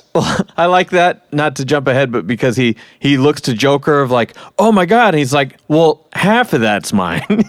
yeah, yeah. I, I can only take half credit. yeah, in the scene, Bronson steps in, he sees the bodies of the guards, and he shoots Joker on sight. Harley grabs Dent's gun and tries to buy some time here and get Bronson to back down, but she's very nervous and she s- squeezes the gun too tightly and shoots Bronson in the head. And this is another insane two page spread of two characters drawn on each other and all of their little moments together. All of his kind words or his advice or his cautions, you know, peppering the background. Pretty rough that he was the guy that she ended up killing. You know, she talks about it early on. You know, like, but damn, that guy was actually pretty nice to you. You could have killed any one of the random guards, um, but it makes it a little more potent that it was actually a dude who I kind of know him as a character, and he was kind to you. Yeah, I think it's something that again makes her turn more believable of like not just that she killed someone, not just that she defended the Joker and killed someone, but that it was someone not only she cared about, but someone who looked out for her. I agree completely. I think that's the most believable and most effective inciting thing for her becoming the villain that we know her to be. Yep. That moment. Yeah. hmm Probably the only person who actually showed any real feeling towards her. some Yeah. concern yeah now she is in total shock once again basically ready to turn the gun on herself she kind of snaps and begins to laugh. And she says you know you were right. Um, just like everybody else in this city you know. She writes harvey and harley on the wall in blood and it's like look at us both murderers. All our good intentions were a big fucking joke. And she has this fucking you know psychotic episode here and just starts laughing. And i think joker is kind of just watching like he's not really participating at first. He's just watching this like holy shit wow. And he starts laughing. They come together and kiss and she's like my life is over. And he says no it's just getting started. I do like that moment because that's the first moment where I saw anything in him that was approaching like a genuine affection for her. Because everything before this just seemed like manipulation or just like, oh, she's hot. That's cool. Seeing her break is like a moment where he's like, oh, I like this person now. Well, and I look at it more of like a detached sort of. The whole time he's playing a game, right? He might look at her some other way, but she is just another doctor trying to get under his skin, right? And so if he can play that game back and flip it on you and unlock your brain, well, now I'm the one in control of these situations, right? And to get him to fully break her and see it happen right before his eyes, like, oh, wow, then it's like, I have a new toy to play with. Cool. I mean, there's a lot of that, but I do think there is more like seeing her as more than just something to discard in that moment. Yeah. Two part epilogue here. Three weeks later, Bruce and Alfred are in the Batcave and they discover from the tapes that Joker is parroting Harley's own research back to her, using it against her, and creating the perfect patient in order to validate her work. That kind of enables her to be consumed by him. And Bruce blames himself. He has a lot of guilt for funding this project to begin with and starting her down this path, to which Alfred's like, you know, there's no way you would have known this. It's not your responsibility. She made a lot of choices on this road. And then four years later, Harley is dreaming.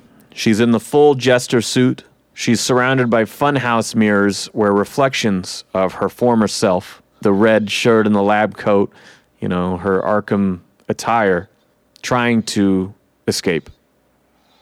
And the narration says there's a small part of me that wants to wake up. Even the darkest night must end, right? And that is the end of book three and the end of our story. Any Easter eggs from you guys? When Bronson has coffee for Harley at that one point, there's two cups. One says Dini and one says Timm Yep. on it. That's nice. And though I don't think it was intentional, Joker calls her Dr. Quinn, and that made me think of the show Dr. Quinn, Medicine Woman, starring Jane Seymour, that was on when I was a younger person. Yep. I wrote Mad Love Everything. Obviously, that was the basis here. There's a shot in the beginning in the streets, the first encounter. There's a silhouette of Joker's revolver that looks exactly like Harley's love hate revolver from Suicide Squad. After killing his driver, Sam, he says, Bob, you're my number one guy now. Like, mm-hmm, mm-hmm. the real Joker tape sets off this very killing joke, you know, one bad day sort of thing that that carries through this whole thing. In their first interview, Harleen rattles off some of his fake stories and says, "At the same time, you were a rich mobster thrown into a vat of chemicals, 89, a failed comedian, killing joke, abused by your parents, Joker, kind of covering a lot of ground there." The arrested executioner to which she witnesses his interrogation, his name is Sergeant Hoskins. And Bob Hoskins was the voice of Commissioner Gordon in Batman the Animated Series. Cool. Okay, so pros. Again, the artwork is fantastic. That's always how I start when the artwork's great. But Yeah. these people are all like exceptional professionals, and it's not just that the artwork is fantastic, but I really like these designs. And even though we don't get to see it until the very end, this version of Harley, like this costume, is rad. I love it. That's really cool. Having like the uh, whatever you call those things that hang off her hat, hanging down in the back. I actually don't like how long they are. I don't love when artists do like the super. L- I- Spawn like if they- yeah, if they're lower than shoulder, I think it's like a little weird looking to me. But but It yeah, is weird looking, but it's kind of nunny, and I like that.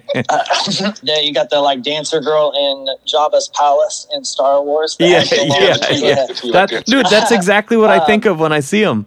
And it's kind of cool too that you get two versions of her costume. You have her uh, maybe real, maybe not real pudding bat smash version. Yeah, yeah, the more And modern then- version. and, yeah, the end of the story one too. So you get two different designs on there. That's true.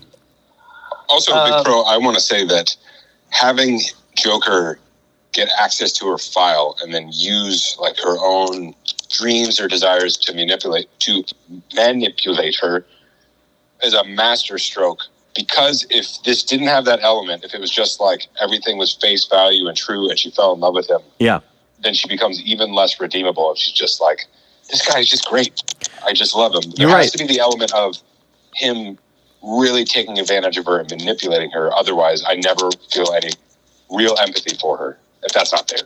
Yeah, I think that's the key to this whole thing is that we are watching all the little cracks in her armor along the way and that coupled with like the timing of that of him getting that file right when she finally starts to really have these conflicting thoughts is mm-hmm. just really what unlocks this whole fucking thing.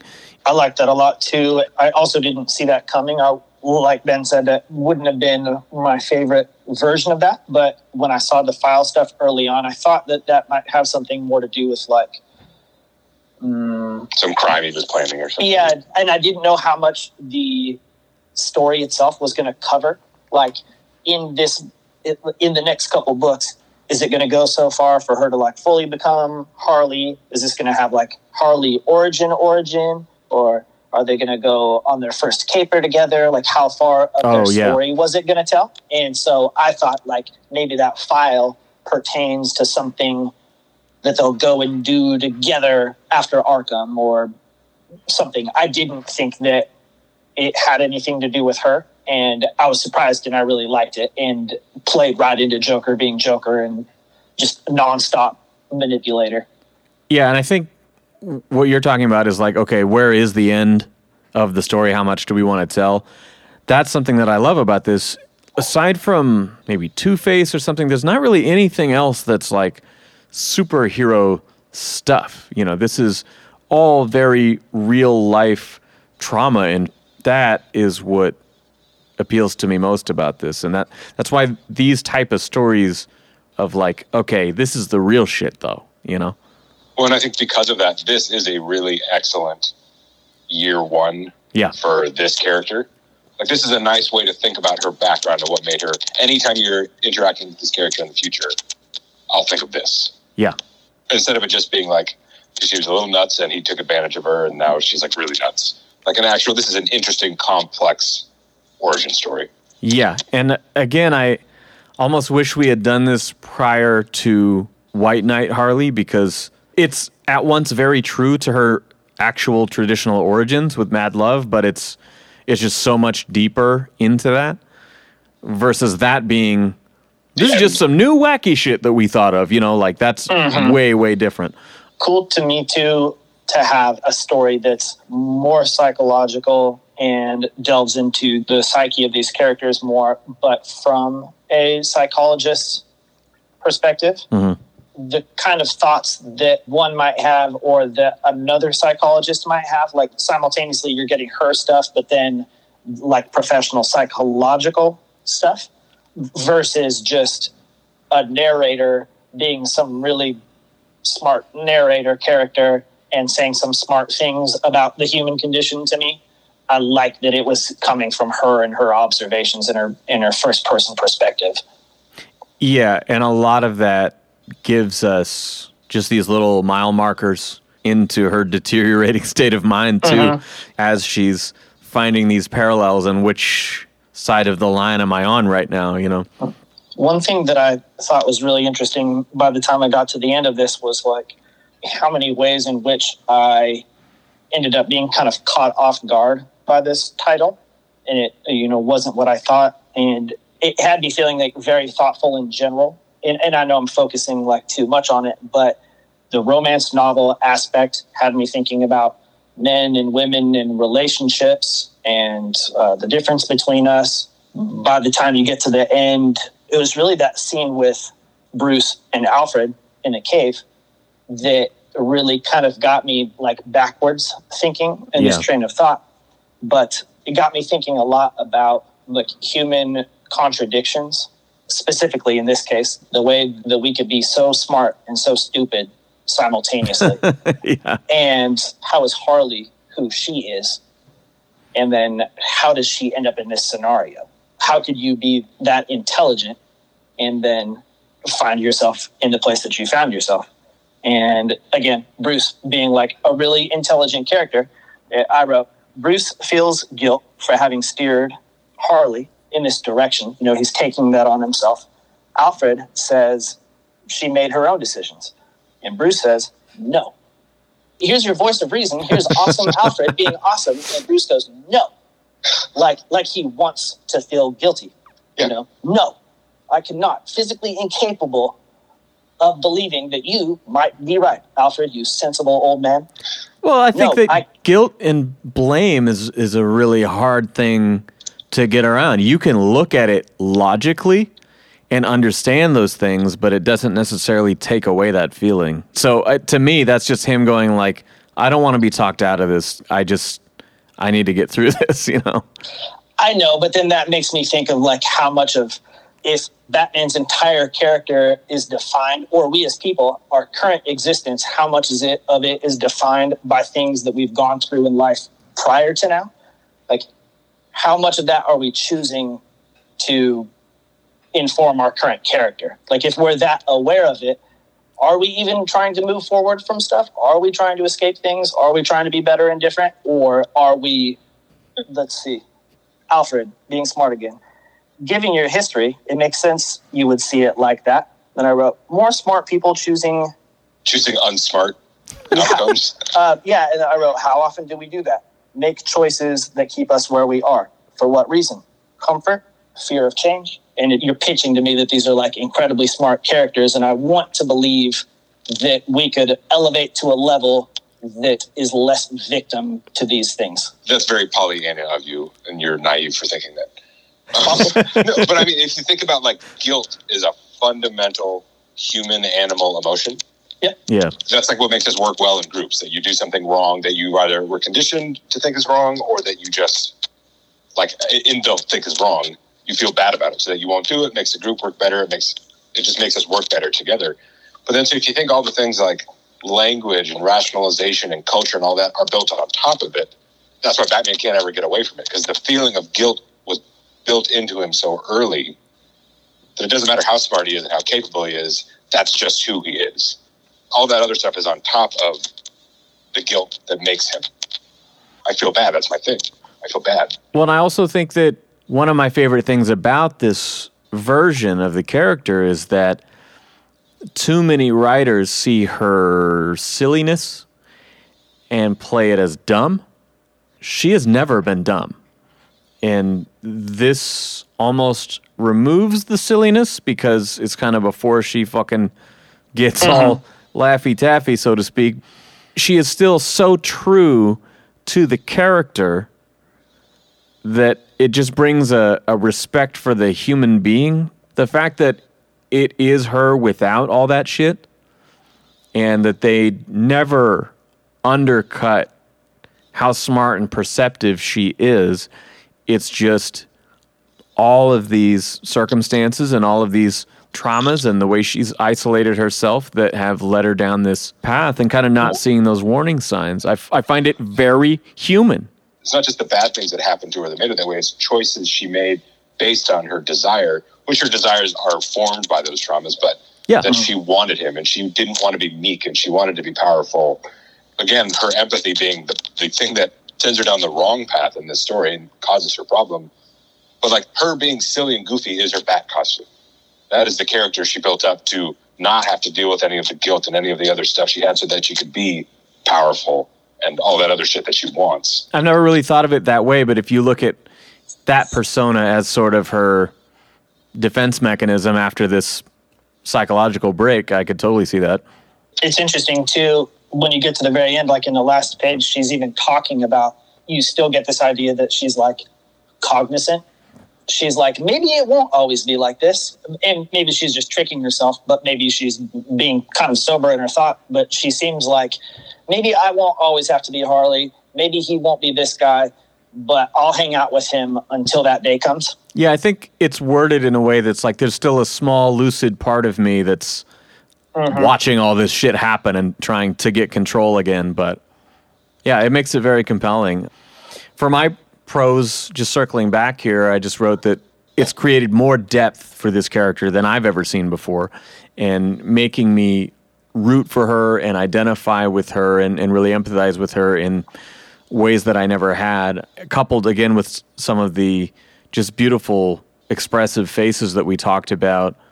Those two things together are, are such powerful storytelling. I mean, I like I said, I mean, I kind of it's like I'm reading this like I kind of have a crush on this character. You know, I'm really that invested in it. Uh, ben probably read the digital, but the premium format. I mean, this extra large artwork is just fantastic and really really sells it for me. Um, ooh i got one last thing Yeah, stylistically, the way that Zsasz is drawn is really cool to me. He's got all his typical cuts and stuff. Yeah, he's but gnarly. Everything is actually symmetrical on Mm-hmm. his face. I first noticed the lines across his forehead, but then I noticed that everything about his face, the, all the cuts mirror each other. Got a real flair for the aesthetic. I like symmetry. I like lines. what do we have for cons? I have a more like intrinsic, and again, some of this is that I'm. I think I'm not the target demographic for it, mm-hmm. and I don't think that's that's not just a knock on me because I do think any story about anything could be amazing. It could be the best thing ever, regardless of who the. the I know viewer is. you just got to rationalize your horrible thing you're about to say. Just fucking no. Did you go to the school of Evan Vaught prefacing?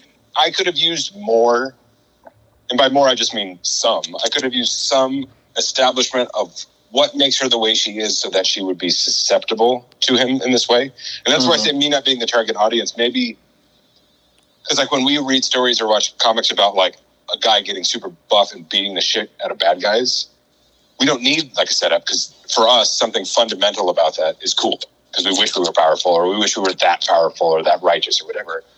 And so I don't have the thing that makes me immediately relate to her in this situation.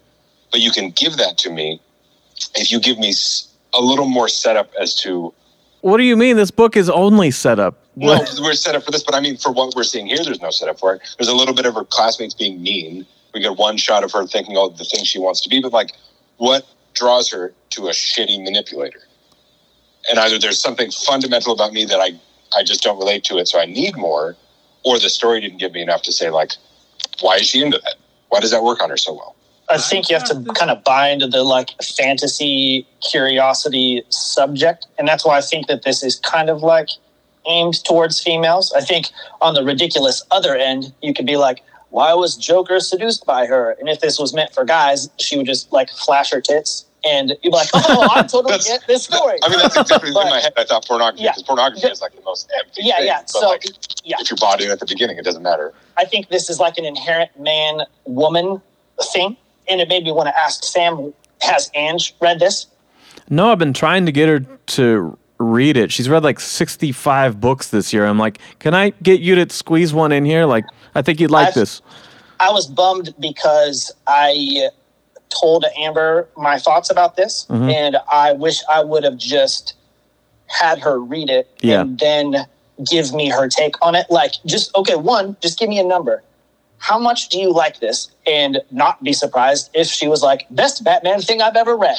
Yeah. And, uh, yeah, yeah, but not for the reasons that one, I think her reasons would be female reasons. The reason that all these other books that she reads appeal to her, the same thing. Well, yeah, I mean, there's And- definitely a bit of the like kind of forbidden romance sort of thing going on here, and sort of the power stuff that you guys talked about. But I don't know. I don't get you not getting it, Ben, because I feel like they've given No. us a trail of breadcrumbs every step of the way before she ever began to feel that way about him. Because again, she starts out repulsed and afraid of this person and does a full 180 by the end of it. So I don't I don't know. I'm trying to drum up or rationalize away why I don't like this as much as I think I should. Because for whatever reason, it didn't move me all that much. Maybe it's just because it's a it, it didn't bring anything new to the woman is drawn to the bad boy story or something. How did it What's it- not bring anything? This is like, there's nothing this deep on their relationship anywhere. No, it just but this is a very old story of woman drawn to bad boy story. That's not a new thing by any means. But what should have been in my prose is that one panel we got that was the precursor to their sex scene that we don't see was awesome. It was the fucking coolest thing in the world. What are you talking about? Her doing her makeup in the mirror? No, it's like them just roping, and then the next scene is is just her like scratching his back. She's in like the skirt and bra. Yeah, and she's like uh, lying reclined on the table. So you just want, if the sex scene was shown, then Maybe I would have been bought in a little more. five stars for the Hey, sex hey, uh, scene. serious That stuff question. is awesome. That stuff is really well realized in this book. In regards to Mr. J, does the carpet match the drapes? See, a question that could have been answered with more gratuitous sex. well, skim back through it and see if it shows his armpit hair. I think that'll answer your question. It, it does, and his armpit hair is green. I noticed. Well, then there you go. I'm going to drop a couple cons here. Mine are very, very small. DC's intermittent censorship. As a language person, I find it very irritating that in the same book, they will censor lines like, Who'd you have to fuck to get that grant? And then pages later, we'll say, what the fuck? or something like that. And i get that they have, are used Context. in different ways but this is fucking black label and that shit pisses me off. It's like if someone makes a fucking t-shirt or a bumper sticker that's like f star pound symbol k you know ben polanski. I'm like well you already offended the man you, you're saying it You just offended me more by just not fucking say it. out. So anyway, that shit drives me crazy. And again, the other thing is just a tiny little word thing. I have never seen anyone else feel the need to phonetically spell out Mr. J, J A Y, Mm. and that's just a thing that, for whatever reason, as a writer, gets under my skin. It's like trying to be like, this is more real. That's how it started. I mean, when we're in school, there was Sam W and Sam B. Okay, we didn't spell it Sam B E E like it's a letter B. Doesn't he say something about his name being J in one of the backstories that he tells? they say it a lot of times throughout the whole thing in different contexts, and it's always spelled out that way, and I don't get it. Well, that's what I'm saying. If your name was actually J, because that's actually a name. My name's Batman. I mean, Yeah. fucking Mark Batman. Captain. J, BJ, TJ. I mean, people use letters for names, and his has always been that one way. So See, this is the opposite because Sam is so in love with this book. He's like grasping for cons. He's like, hey, spell the word J instead no, writing J with a no, dot. we're spending too much time on it. But those are the only things that I have. It's funny too. Later on, you've got Croc biting people like apples, and Yeah. that's and that's totally kosher. It's so funny that culturally or, or whatever that we decide is like things that are allowable and things that are not allowable. Somehow, this incredibly violent Horrific image violence. is totally fine, but Yep. these letters, this configuration of letters, is bad. And God forbid they draw trying to Batman's understand dicks. Those words. Mm-hmm. I mean, in my mind, probably the least of their concerns. That's what I don't understand. My cons are the typos. I don't super understand that. I would think that you have at least one editor, at least one person read this at least one time. And It's not a book. I It doesn't take too long to read. I didn't think there was a lot. um, I counted six. Six. Uh, and I think the most obvious one Harley goes to the police station to talk to Gordon. yeah. most obvious because it's a big sign above the building. It doesn't say precinct. is spelled wrong, and the letters are like twice as big as every other letter. That's funny. Forty-two present. How is it Um, spelled and how is it supposed to be spelled? It would have another C. It's pre it's- C I N T. Yeah, not present. Present. Yep. Present. So that's inexcusable in my mind. uh, Hey, the dude's from Croatia. Cut him a break, man. I know, but but Oh, everybody this else. is another. but everybody uh, else is. All those It's not. criticisms needs to go. yeah, it's not printed in Croatian or whatever language a person from Croatia speaks. I'm just saying he's you know, he's got all those letters above his name and shit, like or all those little marks above the letters, you know, like An umlaut. it's a very good English story. I know. I'm just, but somebody else. It ended up in English. People looked at this. Uh, how Somebody with why, English why as their me? native language was responsible for making sure those things didn't come through. Yeah, is that my professional calling? Am I just made to read things by other people and pick apart their stuff? Reading this in a really distracting way just it just made me think about things, and I was distracted by stuff regarding culture and the differences between men and women. And That's good. It, The story yeah, brought that out of you. Yeah, it should be yeah, thought it's- I'm- provoking. I'm, glad that I thought of this stuff, but I, I couldn't deny the like. It's not just a love story. Again, it's so far in the other direction that I couldn't help but think that it wasn't like meant for me at all. Other than the fact that it had cool art and it was a Batman story. Oh, like, you guys. I mean, I'm grappling with the same thing. Yeah, everything about this is a romance novel. Joker is pretty. The healing damaged bad boy. The no shirt nipples. The padded room restraint. The dominance. The tension. The fantasies. The doctor subject roleplay. The danger element. Forbidden love. We shouldn't be doing this. Her voice in particular. I surrender myself into his arms. A pleasant mist enveloped my mind as I sank into his kiss. Like, that What- does not sound like a thing that I would write. Well, that sounds like a thing I would not write, but I would be into. And so I was thinking, like, well, what if instead of it being this, if it was Batman being seduced by Catwoman? was like with that one superficial change, make it be like, How I mean, much have and we seen that? She's not like a psycho murderer, but the same idea of her bringing like the badness out of him, or like breaking the rules or bending it, or that kind of stuff. All right, fuck you guys. Rating. It's a three and a half. That's what I've been building up to. Fuck. I ain't no professional critic. I'm not telling you what you should be buying. God, every time. Every time. Stop. three and a half to me, more good than bad. But So this is just this is just barely above average for you. no. That's because most things are like one. If you if I'm looking at the scope of all things, No, but what, what's the middle? What's the three is the middle? three is it's equally as bad as it is good. Yeah. me. So it's So barely three and a half means it's more good than it is bad, more pleasant than unpleasant, man. but not by a whole lot. I was bored. If you were to separate it, what do you rate the art and the Uh, the story? five. Okay, the art's an easy five, right? And then the story to you is It's like a two or one, one and a half. Maybe. Oh, I don't like these characters all that much. all right. Ev, I was going to give it a three, but Ben's little um, tip the scale half point also kind of makes sense to me. It's So maybe big three and a half is nice. Yeah. really? Yeah. Jesus Christ! We're not Yeah. all tortured ladies like you, Sam. We don't connect with All right. Uh, yeah, this, uh, the wounded this- wolf who's going to turn on you once you heal him. the story didn't stir my loins in the way that I think it was intended to. It stirred my heart. stirred my loins, and I was cool with that. Okay, well, this is an easy five out of five to me. This is pretty much a tie with Dark Prince Charming for me as my favorite book that I own. Of all books, Yes. Anything DC that we've ever talked about, this is as good as it gets for me. that's big praise. The artwork, the psychology, the not only the story beats of how everything perfectly lines up, but just her her descent, understanding it, relating to it, and really kind of cringing when she makes those bad moves and you know, rooting for her to pull this thing off, you know, in in the early chapters too. It just yeah. I really care about this character. I feel a lot for her. And this book cemented my love for this character. So like if I post way too much Harley shit, a lot of it is because I have such a deep reverence for this and this this made me really Is it because you're the Joker and care she's for your her fantasy on a deeper level. No. Is that part of it?